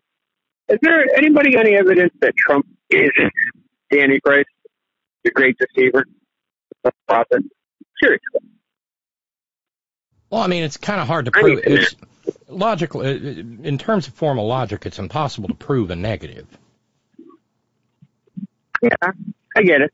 Give me some kind of argument though, because even the little snake dance that he said, you know what? I got to emphasize because it's going to click in with everybody. What is the symbol of the Republican Party for the last what hundred years? In the back, show hands in the back. You go ahead, Robert. No, uh, Back and down, peanut, long trunk, floppy ears. Come on, what is that? uh, that's a heffalump. An elephant. Elephant. Yeah. What is the current symbol of the Republican Party now? Ta-da. it's a yellow talking snake. yeah, yeah. It's a yellow talking snake. And you know, and this is a this is a Wait a, fucked up wait a thought minute. Wait a minute. experiment. that Time uh, out. Time out. Time out. That's for yellow talking. That's for yellow talking snake. I just love that. It is. It is. All right. I used to think, oh, Trump's dementia's kicking off when he when he does the snake. thing. He does the snake thing in all his talks, and I'm like, imagine for a second the talking snake from from Eden story is actually true, and Trump was there to see it, and he's just this is not dementia. This is him doing his supervillain thing with his friend. And, uh, you know, it, it's metaphorically rubbing the dick in your face. Going, ah, look what I did the talking snake is their symbol. Don't tread on me. And I, I brought, I've told this joke before. Uh, yeah. That's some kind of antichrist shit. We don't care about money. We don't care about government. We don't even care about war. We we just want to snarfle this motherfucker's taint. Whatever Trump says. Yeah, Jews doing it. That's the part where I was like, I did some work in a, a very, very wealthy, nice Jewish gentleman. I, I love this. I love this guy until I saw the MAGA hat. It's his uh, hat closet, and he had a hat closet. I'm just going to do that there. He had a hat closet, not think a hat closet. A MAGA hat. Now it's all the way in the back. Well, you purchased it, kind of like buying the uh, Hugo Boss boots and the jacket. You didn't get the pants, but you got the jacket. So, and I've argued with Jews that I used to know about this Trump thing. And I'm no, because Trump did the same here in my hometown, Aventura, where all the, the rich Jews live. They're all jumping up and down and getting money. Now look at this shit. An evil supervillain or Antichrist ways, he had to wave his metaphorical uh, mushroom. And went, oh, the Jews owe me big. Remember that post on Yom, was it, Rosh Hashanah? Yeah, the one the one where He was on a high holiday. now uh, was it Rosh Hashanah or was it was it Yom Kippur, where he he It was one of those. uh, yeah he tr- he typed out a picture of a menorah, which is associated Yep. with you know Hanukkah. Genocide. Hanukkah, a menorah, the Hanukkah menorah, the miracle, the miracle of the oil. Yeah, he tweeted that out for Yom Kippur, you know, the day, the the day of the the most sacred day of you know atonement and remembrance. Yeah, he said, he basically said the Jews need to atone to me first. Because I hooked you up. I did that deal. Christian did that thing. Ah, that's what that was about. That's a uh, paraphrase, obviously, but that's pretty much what that was. And it was on the most, not on Yom Kippur, motherfucker. What the hell are you doing? I mean, could he have, could he have No. not could he have not asked his daughter, precious princess I wank my daddy Trump Kushner? She's a con- she's a convert to Orthodox Judaism. Hey, I wanka. She wasn't picking up the phone because you're not supposed to have electronics during high holy days. It's a thing. I mean, he has Jewish people about him, but no, that's when he makes that post. For maximum cruelty and maximum disruption. Well, remember, and and, I mean, while while we're at it, remember, uh, the his his staff during the four nightmare years borrowed an ancient sacred menorah from the Israeli antiquities. They never actually What's used it. movie? Hold it, man. They they never actually used it in the White fun. House. They never actually used it in the White House. But somehow or another, Nitwit Nero kept it, and I'm pretty sure it went down to Mar-a-Lago. That sounds like some Nazi uh, looking for the Ark of the Covenant shit. It really does. It would be still on brand. hey, go get that thing. Man, magical powers, come on. It's so beautiful. And then- Nothing. I, And then know, and then their faces melt off. Right. Yeah, no, uh, and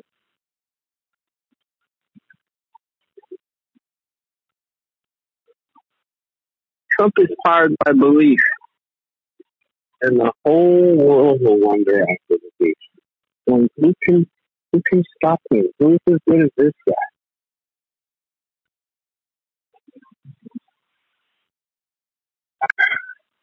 The old biblical text said that the United States was the beast. I've always gotten this argument. No, the beast is a god. Dragon is the United States.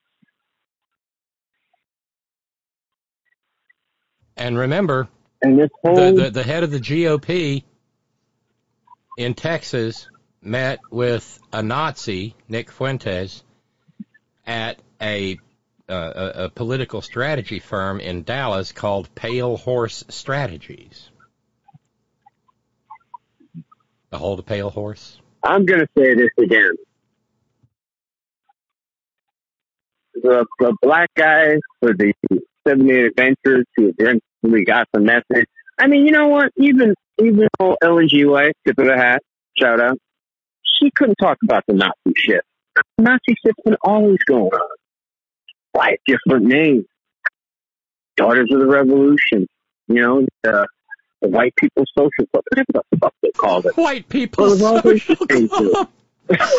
I'm sorry. Oh God. Most of the names sound like that when you sound them. Moms for Liberty. Am I wrong? Yeah, Moms for Liberty. The brown skirts.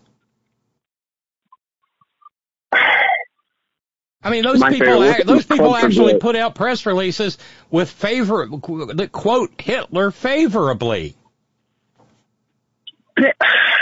I can't see the difference. I've been purposely not trying to see the dichotomy, the deception, and the delusion my whole fucking life. And see, In that, that's, that's my brain was you know, a computer, yeah, the, the the the whole Republican Party does not realize the whole that or the the problem that they've got because that that that old German saying if if if there are ten people at a at a table and one of them is a Nazi and the nine say nothing, you have ten Nazis at the table.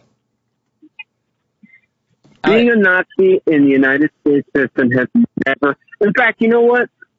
I'm gonna even go deeper than that. I was the delusional purple. I was because people would tell me how racist it all was, and I refused to believe it because I was raised in New York. And New York's racist, but New York ain't racist, racist. That's funny, but y'all understand. There's nobody hanging up people in, in trees and setting them on fire and selling tickets and barbecue. Nobody's doing that. All right? That's a southern thing. Okay? Where if you bring it up, people aren't denying it. Well, that's about, that's about heritage. But isn't that the flag they were waving when they're burning people and cutting the, yeah, but yeah, that, that was on the go. So what did he do anyway? I digress. Well, I got I got I got something for you because uh, you have described in, in the life that you have described to us over the years. You've talked about having some interactions uh, with various folks in, in, in the context of uh, being involved in you know working in bars and entertainment venues and the like. Well, I thought I'd share this with you and see what you. Uh, Go ahead. uh, uh, someone wrote, I was at a shitty crust punk bar once getting an after work beer. One of those shitholes where the bartenders clearly hate you. So the bartender and I were ignoring one another when someone sits next to me and he immediately says, No, get out. And the dude next to me says, Hey, I'm not doing anything. I'm a paying customer. And the bartender reaches under the counter for a bat or something and says, Out, now. And the dude leaves, kind of yelling, and he was dressed in punk uniform, I noticed. Anyway, I asked what that was about, and the bartender was like, You didn't see his vest, it was all Nazi shit, iron crosses and stuff. You get to recognize him. And I was like, Oh, okay. And he continues, You have to nip it in the bud immediately. These guys come in, and it's always nice, a nice, polite one. And you serve them because you don't want to cause a scene. And then they become a regular, and after a while, they bring a friend. And that dude's cool too. And then they bring friends, and the friends bring friends, and they stop being cool, and then you realize, oh shit, this is a Nazi bar now. And it's too late because they're entrenched, and if you try to kick them out, they cause a problem, so you have to shut them down. And I was like, oh, damn. And he said, yeah, you have to ignore their reasonable arguments because their end goal is to be terrible, awful people. And then he went back to ignoring me. But I haven't forgotten that at all. That is a thousand percent true. I almost had the same exact sequence, uh, less action bits when I was uh, in the Keys uh, 20 years ago.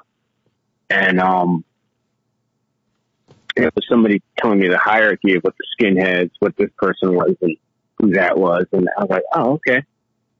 All right. But uh, in the Key, in Key West, you got to you got to put your allegiances down and just get along. It's too fucking small. It's too fucking hot. And um, if there, you just drink at a at another side of the bar. But yeah, no, I, I had a couple bartenders still fucking Nazis. But that that's when that was in the age of ecstasy when you know we had our heads on right. Isn't that crazy? Wow. Yeah. It kills people a raise. They, I, I can't.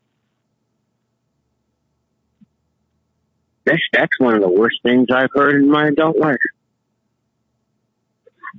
Do you know how devastating it? Did you hear about the false rope line? The where fa- these people are tracked into a rave and then, or, or checkpoint. Checkpoints are very ravey. In fact, when you're at a checkpoint, you're probably just trying to stash drugs or water or beer or flask or something, and you're totally unconcerned about your safety because you probably hear the music or whatever or the lights. I don't know if it was you. Now I can't lay this on, on Net- Netanyahu's uh, lap, but would Putin precipitate the end of the world to to, to not face the uh, the piper at home? Absolutely. Would he, would he, atomize a thousand or two thousand or three thousand Israelis to do it? This is a hell of a distraction. We're all pissed. Planet's still fucking hot. You know? The seas are still dying. But now we want to kill some Palestinians. Mission accomplished. And no, they shouldn't be treating Palestinians the way they do. And no, it seems like a lot of what Israel does seems like the real estate deal, right? We need to all progress with humanity, you know? But at the back of my book, which is I'm, I'm really happy about a couple of things when I when I started my own. Well, I got to go back to this. I started falling off the love with the seven day Adventists when I went to a uh, camp meeting. I love camp meetings in the uh, in the parts of Florida I don't go. Put it that way. You know that middle part where there's no water? yeah, don't go there. All right. don't go there. You know Okay. exactly what I'm talking about. So I'm at a camp meeting with religious, super religious, super evangelical, and we're we're preppers, man. So we're on the edge of the edge of the edge. And you know what broke my fascination? You know what started losing my religion, Robyn? What? When I heard the N word. Because I was in an integrated conference. There's like three black churches and the rest white churches. I got to say that specifically because that, and they had never actually met any black people, and we're from Miami, hoo hoo, and I heard the N word. As flipped out as easy uh, as people say, bro, today, but it wasn't. It was definitely the hard R. And I started talking to people, and I was the first black person that some of these people had ever met. And they were saying, "Oh yeah, we're in the Klan." I'm like, "Wait a second, you're a seventh day Adventist, and you're in the fucking Klan. How does that even work?" And I said, "That thing, that former evangelicals and Southern Baptists and Methodists, maybe not so much do go, this is bullshit."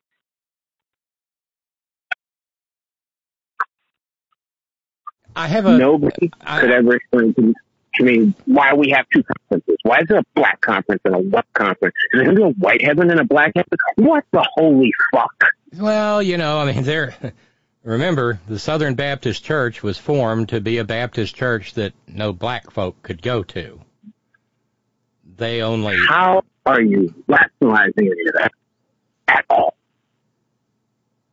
And I ran away from that. I mean, I did a lot of things, but you know what? Here's the honest truth, because I think this is a time for truth heartfelt processing. So we move forward, however this all goes.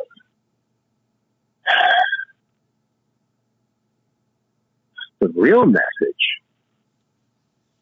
of the end of days fascism and racism authoritarianism going to take over. And it would be genocidal. It would be most genocidal in the country that has the most guns. You mean us? I spent most, yeah, because that's the stuff you read when you want to stop where, you know, when you put, when you take out the 18th century language and go, oh, that's what, oh, fuck, that's what that means. This prophet said, uh, stay away from, uh, goes, in the end of the days, all entertainment's going to be militaristic, which sounds all old timey church until you oh. Everything is militaristic, and always right. I mean, there's people right now playing Call of Duty.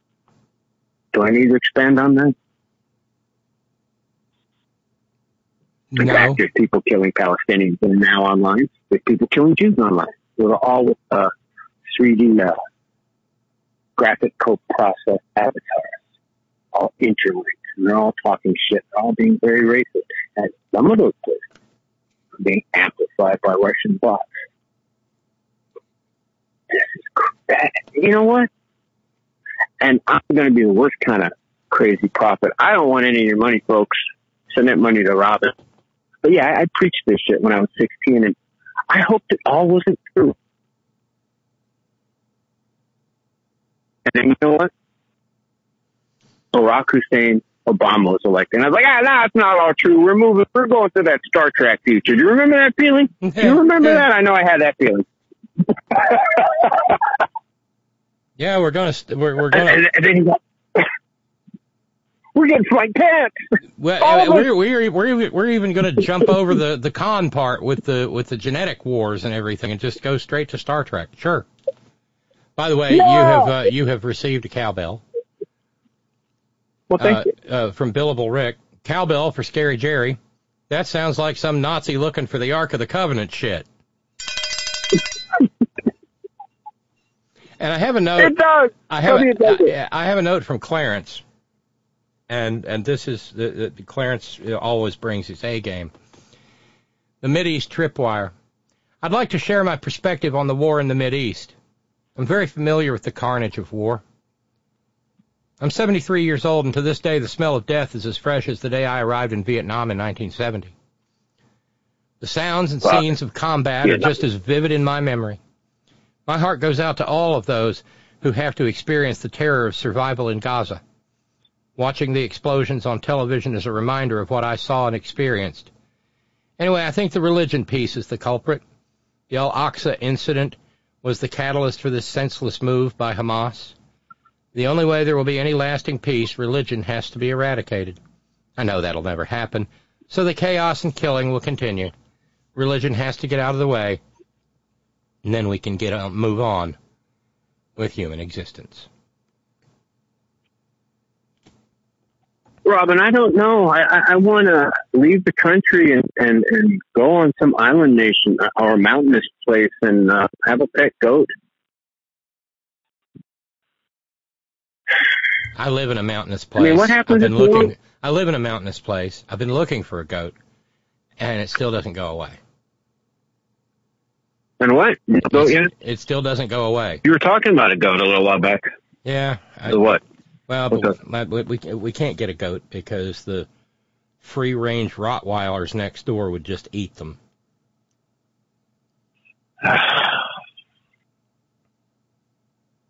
Oh wow.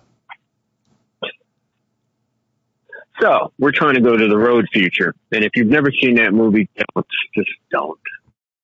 One of the greatest pieces of art I'll never want to see again. And I think about the road once a week. Usually, when I have a cola or a Pepsi. Have you seen the road, Robyn? Yes. Yes.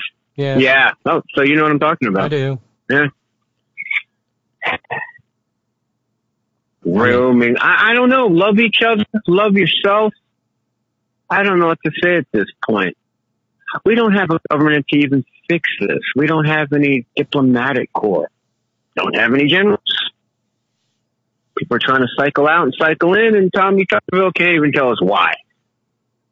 In fact, he sued somebody for being mean to him. A CIA guy. I'm like, a CIA guy gave you like a stink face, and you're gonna like you called the cop. You know what the CIA can do? Shit. yeah, yeah, okay, At this point, I approve.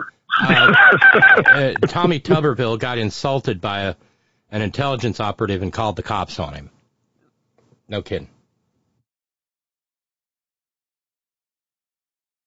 That's a thing that happened. You're picking a public fight with the CIA, bro. Wow, they're gonna find that dead hooker. And the car. And the boy. Hold on. That's that's two cowbells. Fucking with the CIA. They're going to find the dead hooker and the car and the boy. Yeah, no, no, You may, not, you, no. you, you may not be feeling great, but you're still sharp. So Well, I'm I'm uh sharpest I've ever been to be honest. It's um I'm literally having an oxygen problem. And you know what? Uh just an interesting aside, I got to see the damage in my heart from COVID, which is crazy because I split my heart uh, 20 years ago. It was busting. I gotta tell you, it was a cute little thing.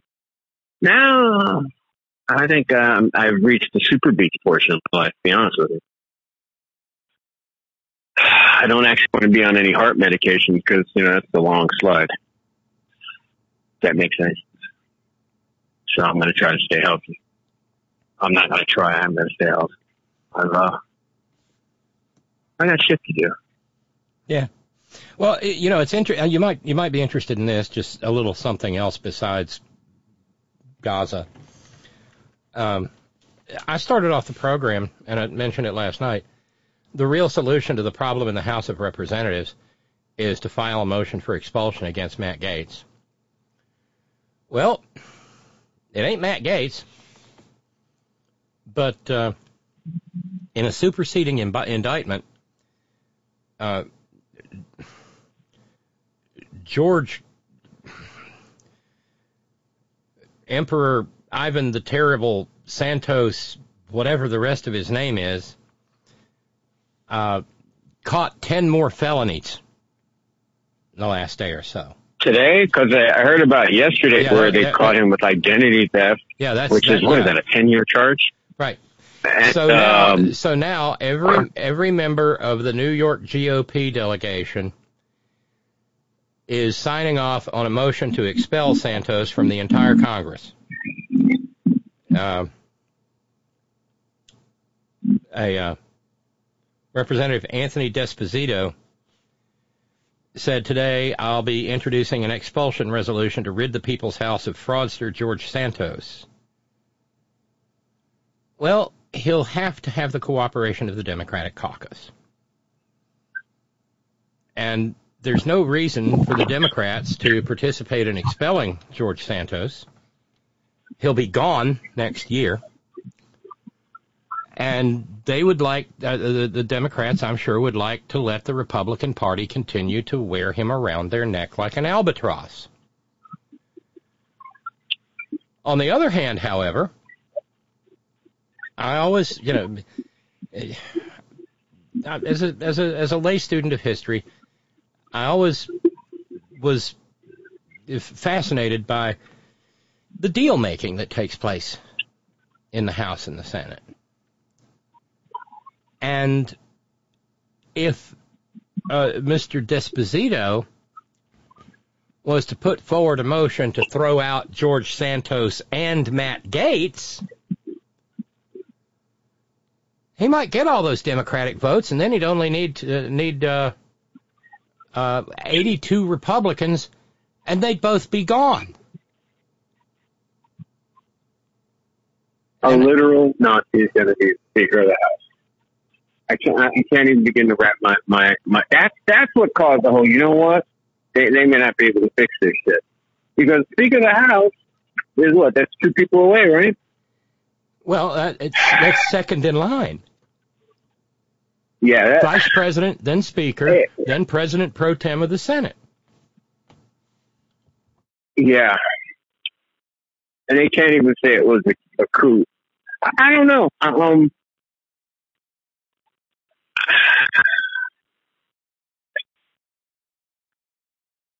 It's hot as hell for October. That's all I'm going to say. Still about 90 degrees. Never seen that before, but whatever. And now, the further movement, a member, a Democrat from the House, a, a Democrat named Pat Ryan from New York, who is the vice ranking member of the House Armed Services Committee, introduced a, a resolution in the House today calling on uh, Tommy the Tuber to end his stupid blockade. And this is actually pretty smart. What uh, what Pat Ryan what Pat Ryan said was, our most critical ally is fighting an existential war for their nation's survival. Yet MAGA extremists led by Tommy Tuberville are more concerned with waging a culture war, endangering both our Israeli allies and our own troops. The people of Israel are depending on us. China, Iran, and Russia are watching for signs of weakness. We must stand together as patriots and show the forces of evil around the world that there is no greater friend and no worse foe than the United States of America. That's some pretty sharp messaging. Because don't care. even down, no, but even this ain't about abortion yeah, either. yeah, but the thing is, down in Alabama, uh, those those those those those good God fearing, upstanding, Bible believing, Christ centered, evangelical, fundamentalist, homosexual Christian Republicans, they're liable to look at something like that, and even if it come from a heathen Yankee like Pat Ryan of New York, well, he may have a point there. You know, Israel's more important than fetuses, and we gotta support Israel no matter what, because it says right there in the Bible that if we don't if we don't support Israel, we don't get to kill Jews when Jesus comes back.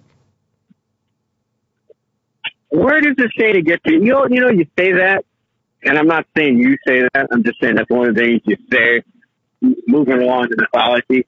But I never saw that in the Bible. In fact, in, in, in my couple of Bibles, anybody who just raises their chin and go, "Hey, I just want to be a decent person," religion and denomination aside, they get to make it. That's our finish line plan. So, so where does this other gig and Jews part come from? I don't see it in any of the books. It's Who made that no, it's and you know it's, what? it's, I- it's Revelations. It's not in Revelation. It is. The only all right, here's the Revelation part where where uh, wow, well, we got to go deep here. The separation part is he who tips his hat to the beast. Now that would sound like some wild crystal patchouli shit, but six of our highest esteemed court members are Jesuits. Our Supreme Court is Jesuit. Jesuit Mafia. Are they? Are they? Are they? Are they? No, are they all Jesuit? I mean, I know. uh I, I know Fappy Thomas and maybe Alito and certainly uh, Fat Dead Tony. Tony and Alito are a member of Opus Dei, which was started founded by. Jesuit. it was it was fa- it was founded by Ho- Jose Maria Escriva in Spain. He was a he was bosom buddies with uh, Generalissimo Francisco Franco, and he started he started this order of lay Catholics who are just really weird. You know, wrapping their legs with barbed wire and beating themselves and hair shirts and you know all that medieval shit. Well, if they can torture themselves, they can definitely torture you to bring you into compliance. See, and last three Jesuits were kind of rushed, rushed and pushed in. And Hillary's right. This is always about the judges. So keeping it greasy on that seven day Adventist tip, it's you know what? I used to always going, this was a little, the final little piece of delusion canopy I used to hide under. And here it goes. And is the only place I can talk about this because I couldn't even talk about this in church. People get uncomfortable and walk away from me. I used to say, they're not going to do this Sunday thing. See, the whole thing here, if you want to keep it myth- mythological, is Sunday is the day of the beast and Saturday is the day of the law. That's it.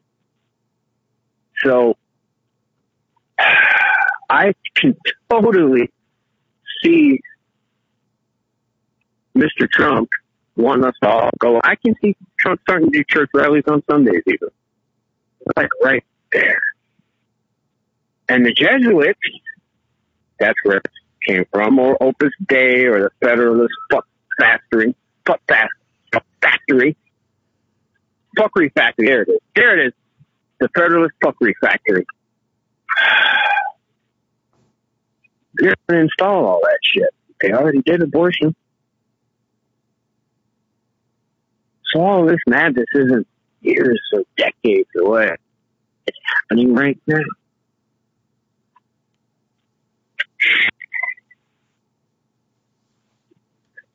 The whole killing Jews thing, no, that's two separate prophecies. See, I mean, if you squint, because it's all patchouli stuff, um, no, there's a, a worldwide leader who leads the whole world into a false religion. So the uh, the two lightweight religions, which is I'm, not, I'm calling them lightweight, a them, the Muslims and the Jews, Jews with half a million. Um, it's all going to be. Uh, see, I used to say back into my my delusion canopy. There's too many Jews. They're too powerful. They would never, ever take any shit sitting down over the Sabbath thing. That was the whole thing.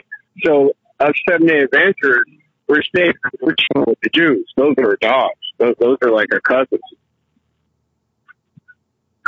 And then you have Jews voting for Trump.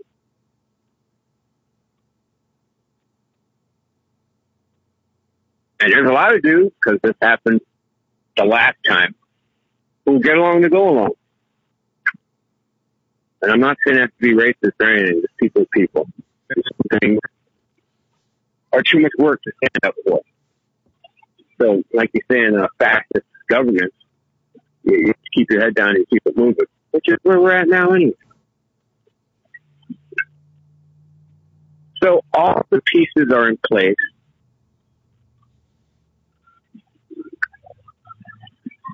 And the last time I checked, what, uh, Iran was at 50% enrichment? Um, I'm not sure where they are. They're over 50%. Know that. And, and Russia's trading, uh, Bitcoin and gold and rupiah with fucking technology. Because they broke. And here we are. And Trump helped. They can't talk about what they found there. They gotta shoot, they can tell you, but then they gotta shoot you. Fuck. All the pieces and plays are bad. I don't know, and that's why I'm with FC football. There you go. How, how, how are the Mountaineers doing? I'll go follow them around too. Fuck it. Uh, well, uh, third, they they play tomorrow night at, in Houston against our old head coach Dana Holgorsen, and I hope they beat him like they like like Houston owes us money because Dana Holgorsen probably does. You know what? I'm going to cheer for the Mountaineers because I really don't like Texas that much. Even though the Mountaineers used to beat the, beat the Hurricanes religiously and regularly, fuck it. I'm just trying to distract myself here. Wait, what what what, book u- is wait where what universe did you live in where the Mountaineers beat the Hurricanes all the time? I was in the stands. I saw Uh, that The 90s. I saw that The 90s. They beat they. Uh, the, the the I think the lifetime record against the Mountaineers is like what uh, six and three, with uh, the Mountaineers taking it six times. No, no, no, no, no, no, no, no, no, no, no. It might be six and three the other direction. You know, during the time that You they were sure? part- Yeah, yeah, yeah, yeah. I am. Uh, I got, I got a story here, and this is off the beaten path. And you know, you said let's talk about something else. This is a hell of a thing. I ran across this last night, and it's freaking sad. Um, remember Mary Lou Retton, America's sweetheart? Yeah, yeah. Pneumonia.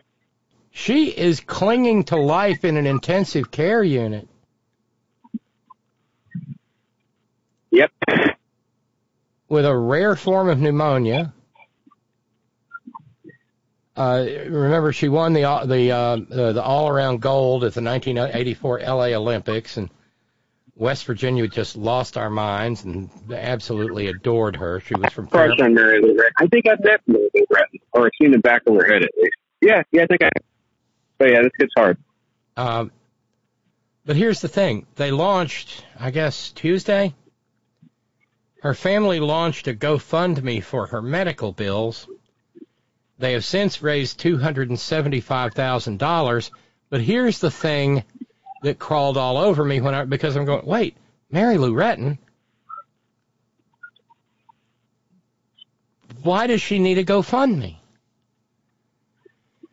Well, in, the, in the 24 hours since her family launched the fundraiser, 5,000 people gave over $275,000. I'm sure it's much higher than that now.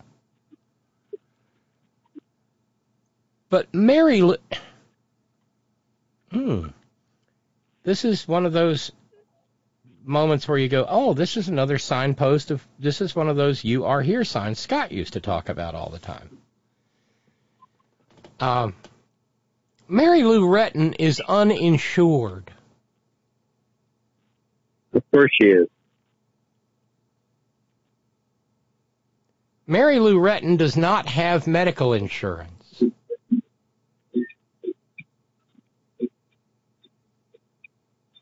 How about, and I want to hit put Mary on pause because it's too immediate, and I'm like pulling for it, if that makes any sense. I'm to have to think about her. But I, I'm, I'm right there with you. Um, who was the, the lesbian basketball player who got uh, ripped off in, in Russia? The political stunt lady. You remember that? Oh, it wasn't a poli- it wasn't a political stunt. I mean, she was held prisoner. Um, yeah, Brittney Griner. Brittney Griner. Her, she's a professional athlete, all right? In two sports because she couldn't make it money here. And, and, and, um, Yeah, because a person. because uh, WNBA players are not played on a uh, on a parity scale even remotely resembling that of men in the NBA. no, and I, and do they have health care? Now, she, they, everyone said a million times she had a weed card. She had a weed card. She had a weed card. No, actually, she probably had a CBD card or a A card. Or, or CBD subsidy. Well, I, I hate to I hate to break it to people, but your weed card doesn't make it legal in Mother Russia. Of course not. But that was her pain relief, her fucking health care. That was political. Because, I'm, um, you know, that's why they kind of let the NBA players start smoking the, uh, the devil's lettuce there. Because otherwise, it's a bunch of anti-inflammatories and stuff that kills your kidneys.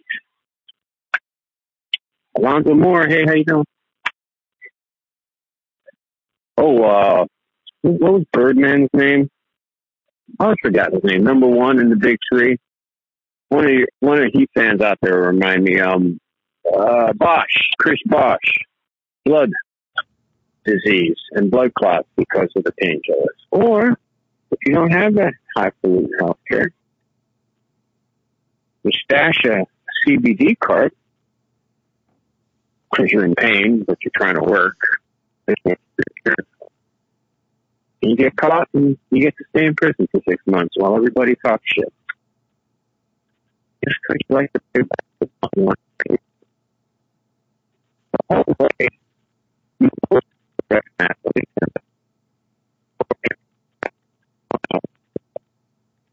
Oh, you're, uh, Jerry, you're, you're breaking you're breaking up there. I don't know why.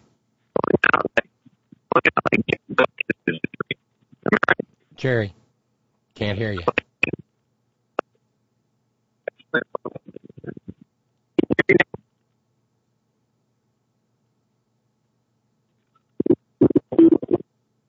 Yeah, I lost, I lost Jerry. Uh, here's one you, you might. The rubber mask is off. You know, there's a lawsuit going forward in Colorado to keep Nitwit Nero off the ballot based on the 14th Amendment's insurrection clause. Well, Nitwit Nero has lawyers defending that case too. And the language, uh, well, the pettifoggers for Nitwit Nero have had the unmitigated temerity to walk into court and say that the insurrection clause of the 14th Amendment does not apply to the President of the United States because, wait for it,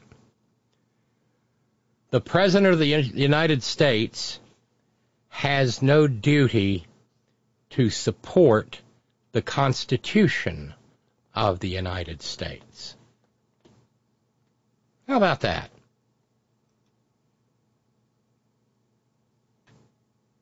They say that the presidential oath that requires the president to preserve, protect, and defend the Constitution is different from the idea of supporting the Constitution as enumerated by the framers of the 14th Amendment.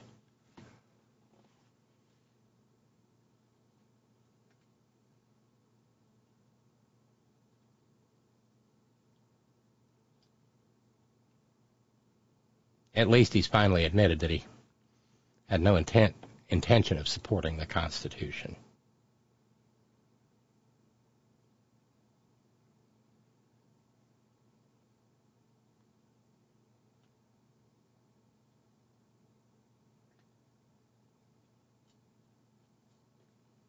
Meanwhile, Mitt Romney's out there trying to. I don't know. Is this some sort of uh, backhanded attempt to? I don't know. Well, he talked to a bunch of bunch of Republicans. Uh, Bishop Willard did, and he's begging his party to find somebody that isn't Trump to run for president. And he said he's talking with uh, and and it was during a Q&A with uh, his former running mate Paul Eddie Munster Ryan, who couldn't even win his home district in Wisconsin in the uh, presidential race of 2012. It was a chit chat in Park City, Utah, and uh, Bishop Willard said we got to have somebody who can deal with Trump on the uh, on the Republican side.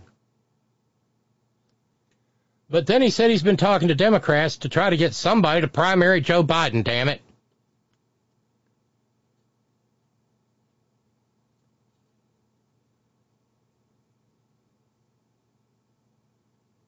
And uh, he's reached out to Cory Booker of New Jersey and Mark Warner of Virginia to primary Joe Biden.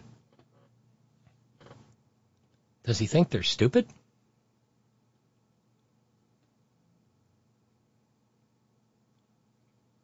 But when he talks to Democrats, they say no. The likely heir to Biden is maybe Senator Elizabeth Warren. And he said, huh. Democrats don't want that. They don't think that's right for the country.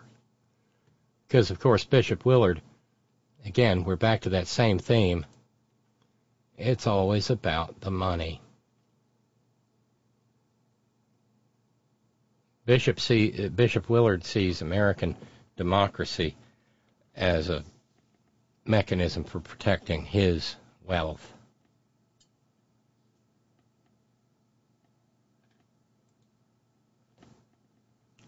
And given that uh, this is Prayer Meeting Wednesday, we have to have one solid Prayer Meeting Wednesday story. Who better for Prayer Meeting Wednesday than Michele batshit crazy Bachmann? By the way, uh, for this 11th of October, Ralph's put a $25 challenge on the table uh, in honor of uh, National Day of Coming Out. Uh, no one has met that challenge yet. By the way, Micah said thank you, Jude, uh, for your kind remarks earlier. So that would at least get us down to 1225 and have us $25 away from fully funded for last Thursday you know, before Thursday gets here. I don't know. Can we scrounge up 50 bucks in 10 minutes just to get us down to a nice even $1,200 and be done with last Thursday before Thursday gets here tomorrow? Be great if we could. PayPal buttons at headon.live.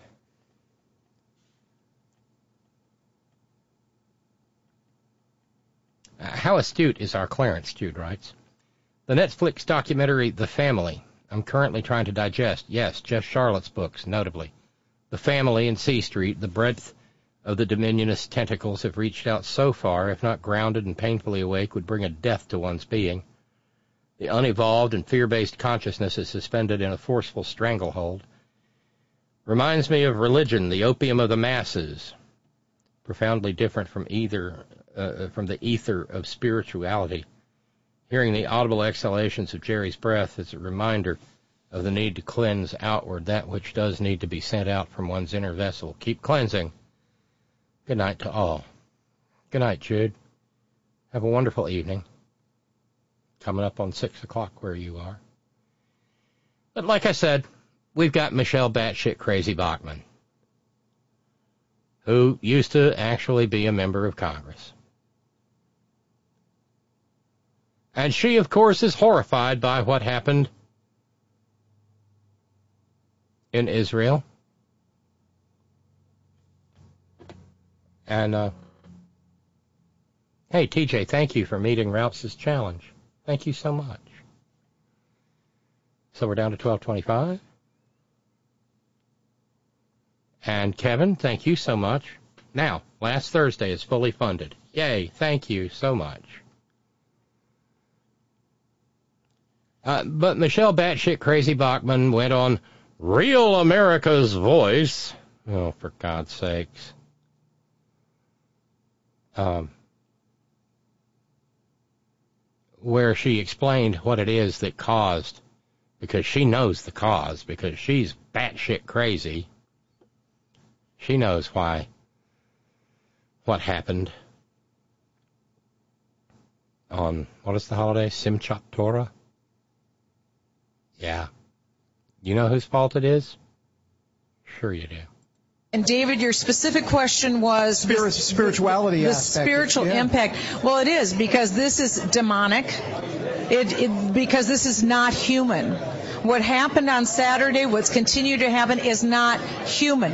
What would it take for a human being to decapitate a baby, and not just one, but forty?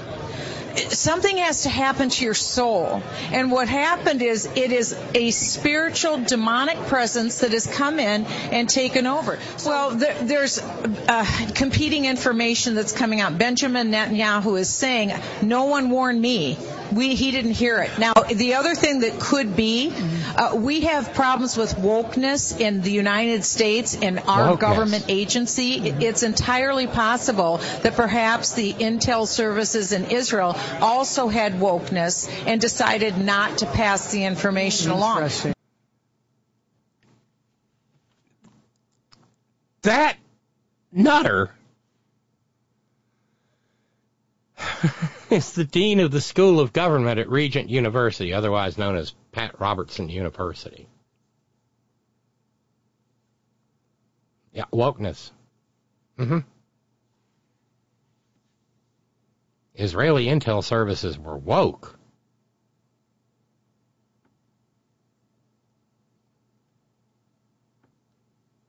Why is she not followed everywhere she goes by someone with a very large butterfly net?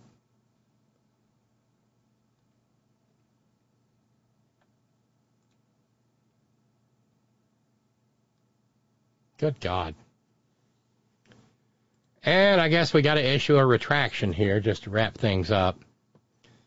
Counsel for the parking garage, Alina Havana Havana Havana, uh, is breathing a little easier today.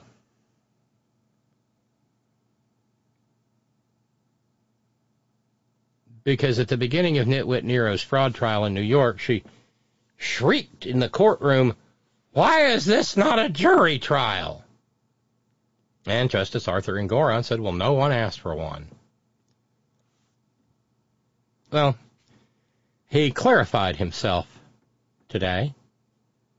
Justice Engoron did. He said, I believe what happened here is that the AG clearly che- checked off the non jury box. It would not have helped to make a motion. Nobody forgot to check off a box because, he said, all the remedies sought in the suit are equitable in nature and not uh, and not suitable as a matter of law to a jury. Neither side asked for one. In any event, the remedies sought are all equitable in nature, mandating that the trial be a bench trial, one that a judge alone decides. So, when he said it would not have helped to make a motion, nobody forgot to check off a box. A vastly relieved Alina Havana Havana Havana, counsel for the parking garage, said, Thank you, Your Honor. Because She was probably beginning to sweat the receipt eventually of that call your insurance malpractice insurance carrier letter. You know, when maybe a billion dollar judgment comes down against her client. Huh. Well, here we are. Day three of the most miserable topic on earth. A topic with no solutions. Well, a topic whose only solution presently being contemplated is unthinkable.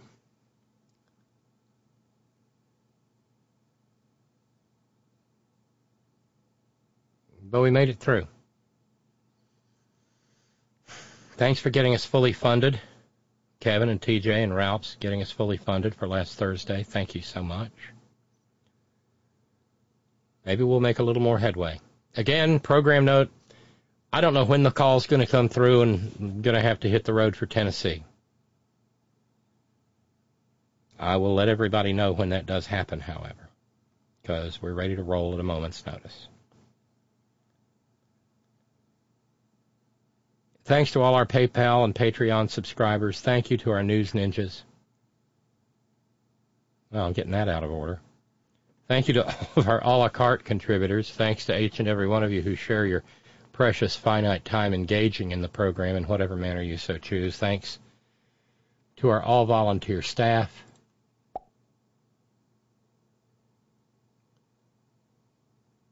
Thank you, Brother Deacon Asa. Head on live. Remember, like every podcast episode, subscribe to it, leave a comment. It all helps grow the program. And I'm seeing a little tiny bump in the numbers, and it's nice.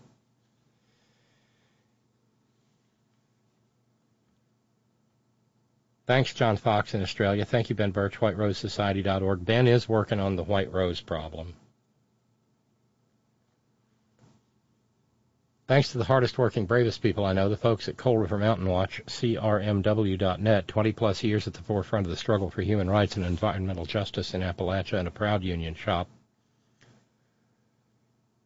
Please get your booster, get your flu shot, get your RSV vaccine. Wear your mask if you're around maggots or any group of five or more people.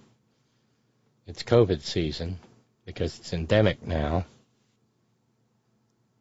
Wash your hands, don't touch your face, use your hand sanitizer, carry it with you, pocket or purse, maintain your social distance best you can. And, you know, if uh, a former member of Congress who's the head of a theocracy government school tells you that, wow, Hamas hit Israel so hard because of all the wokeness, Boy, that batshit crazy woman like the plague because she is. And always, always, always. Gina, it's all for you. Love you, Wayne. Later.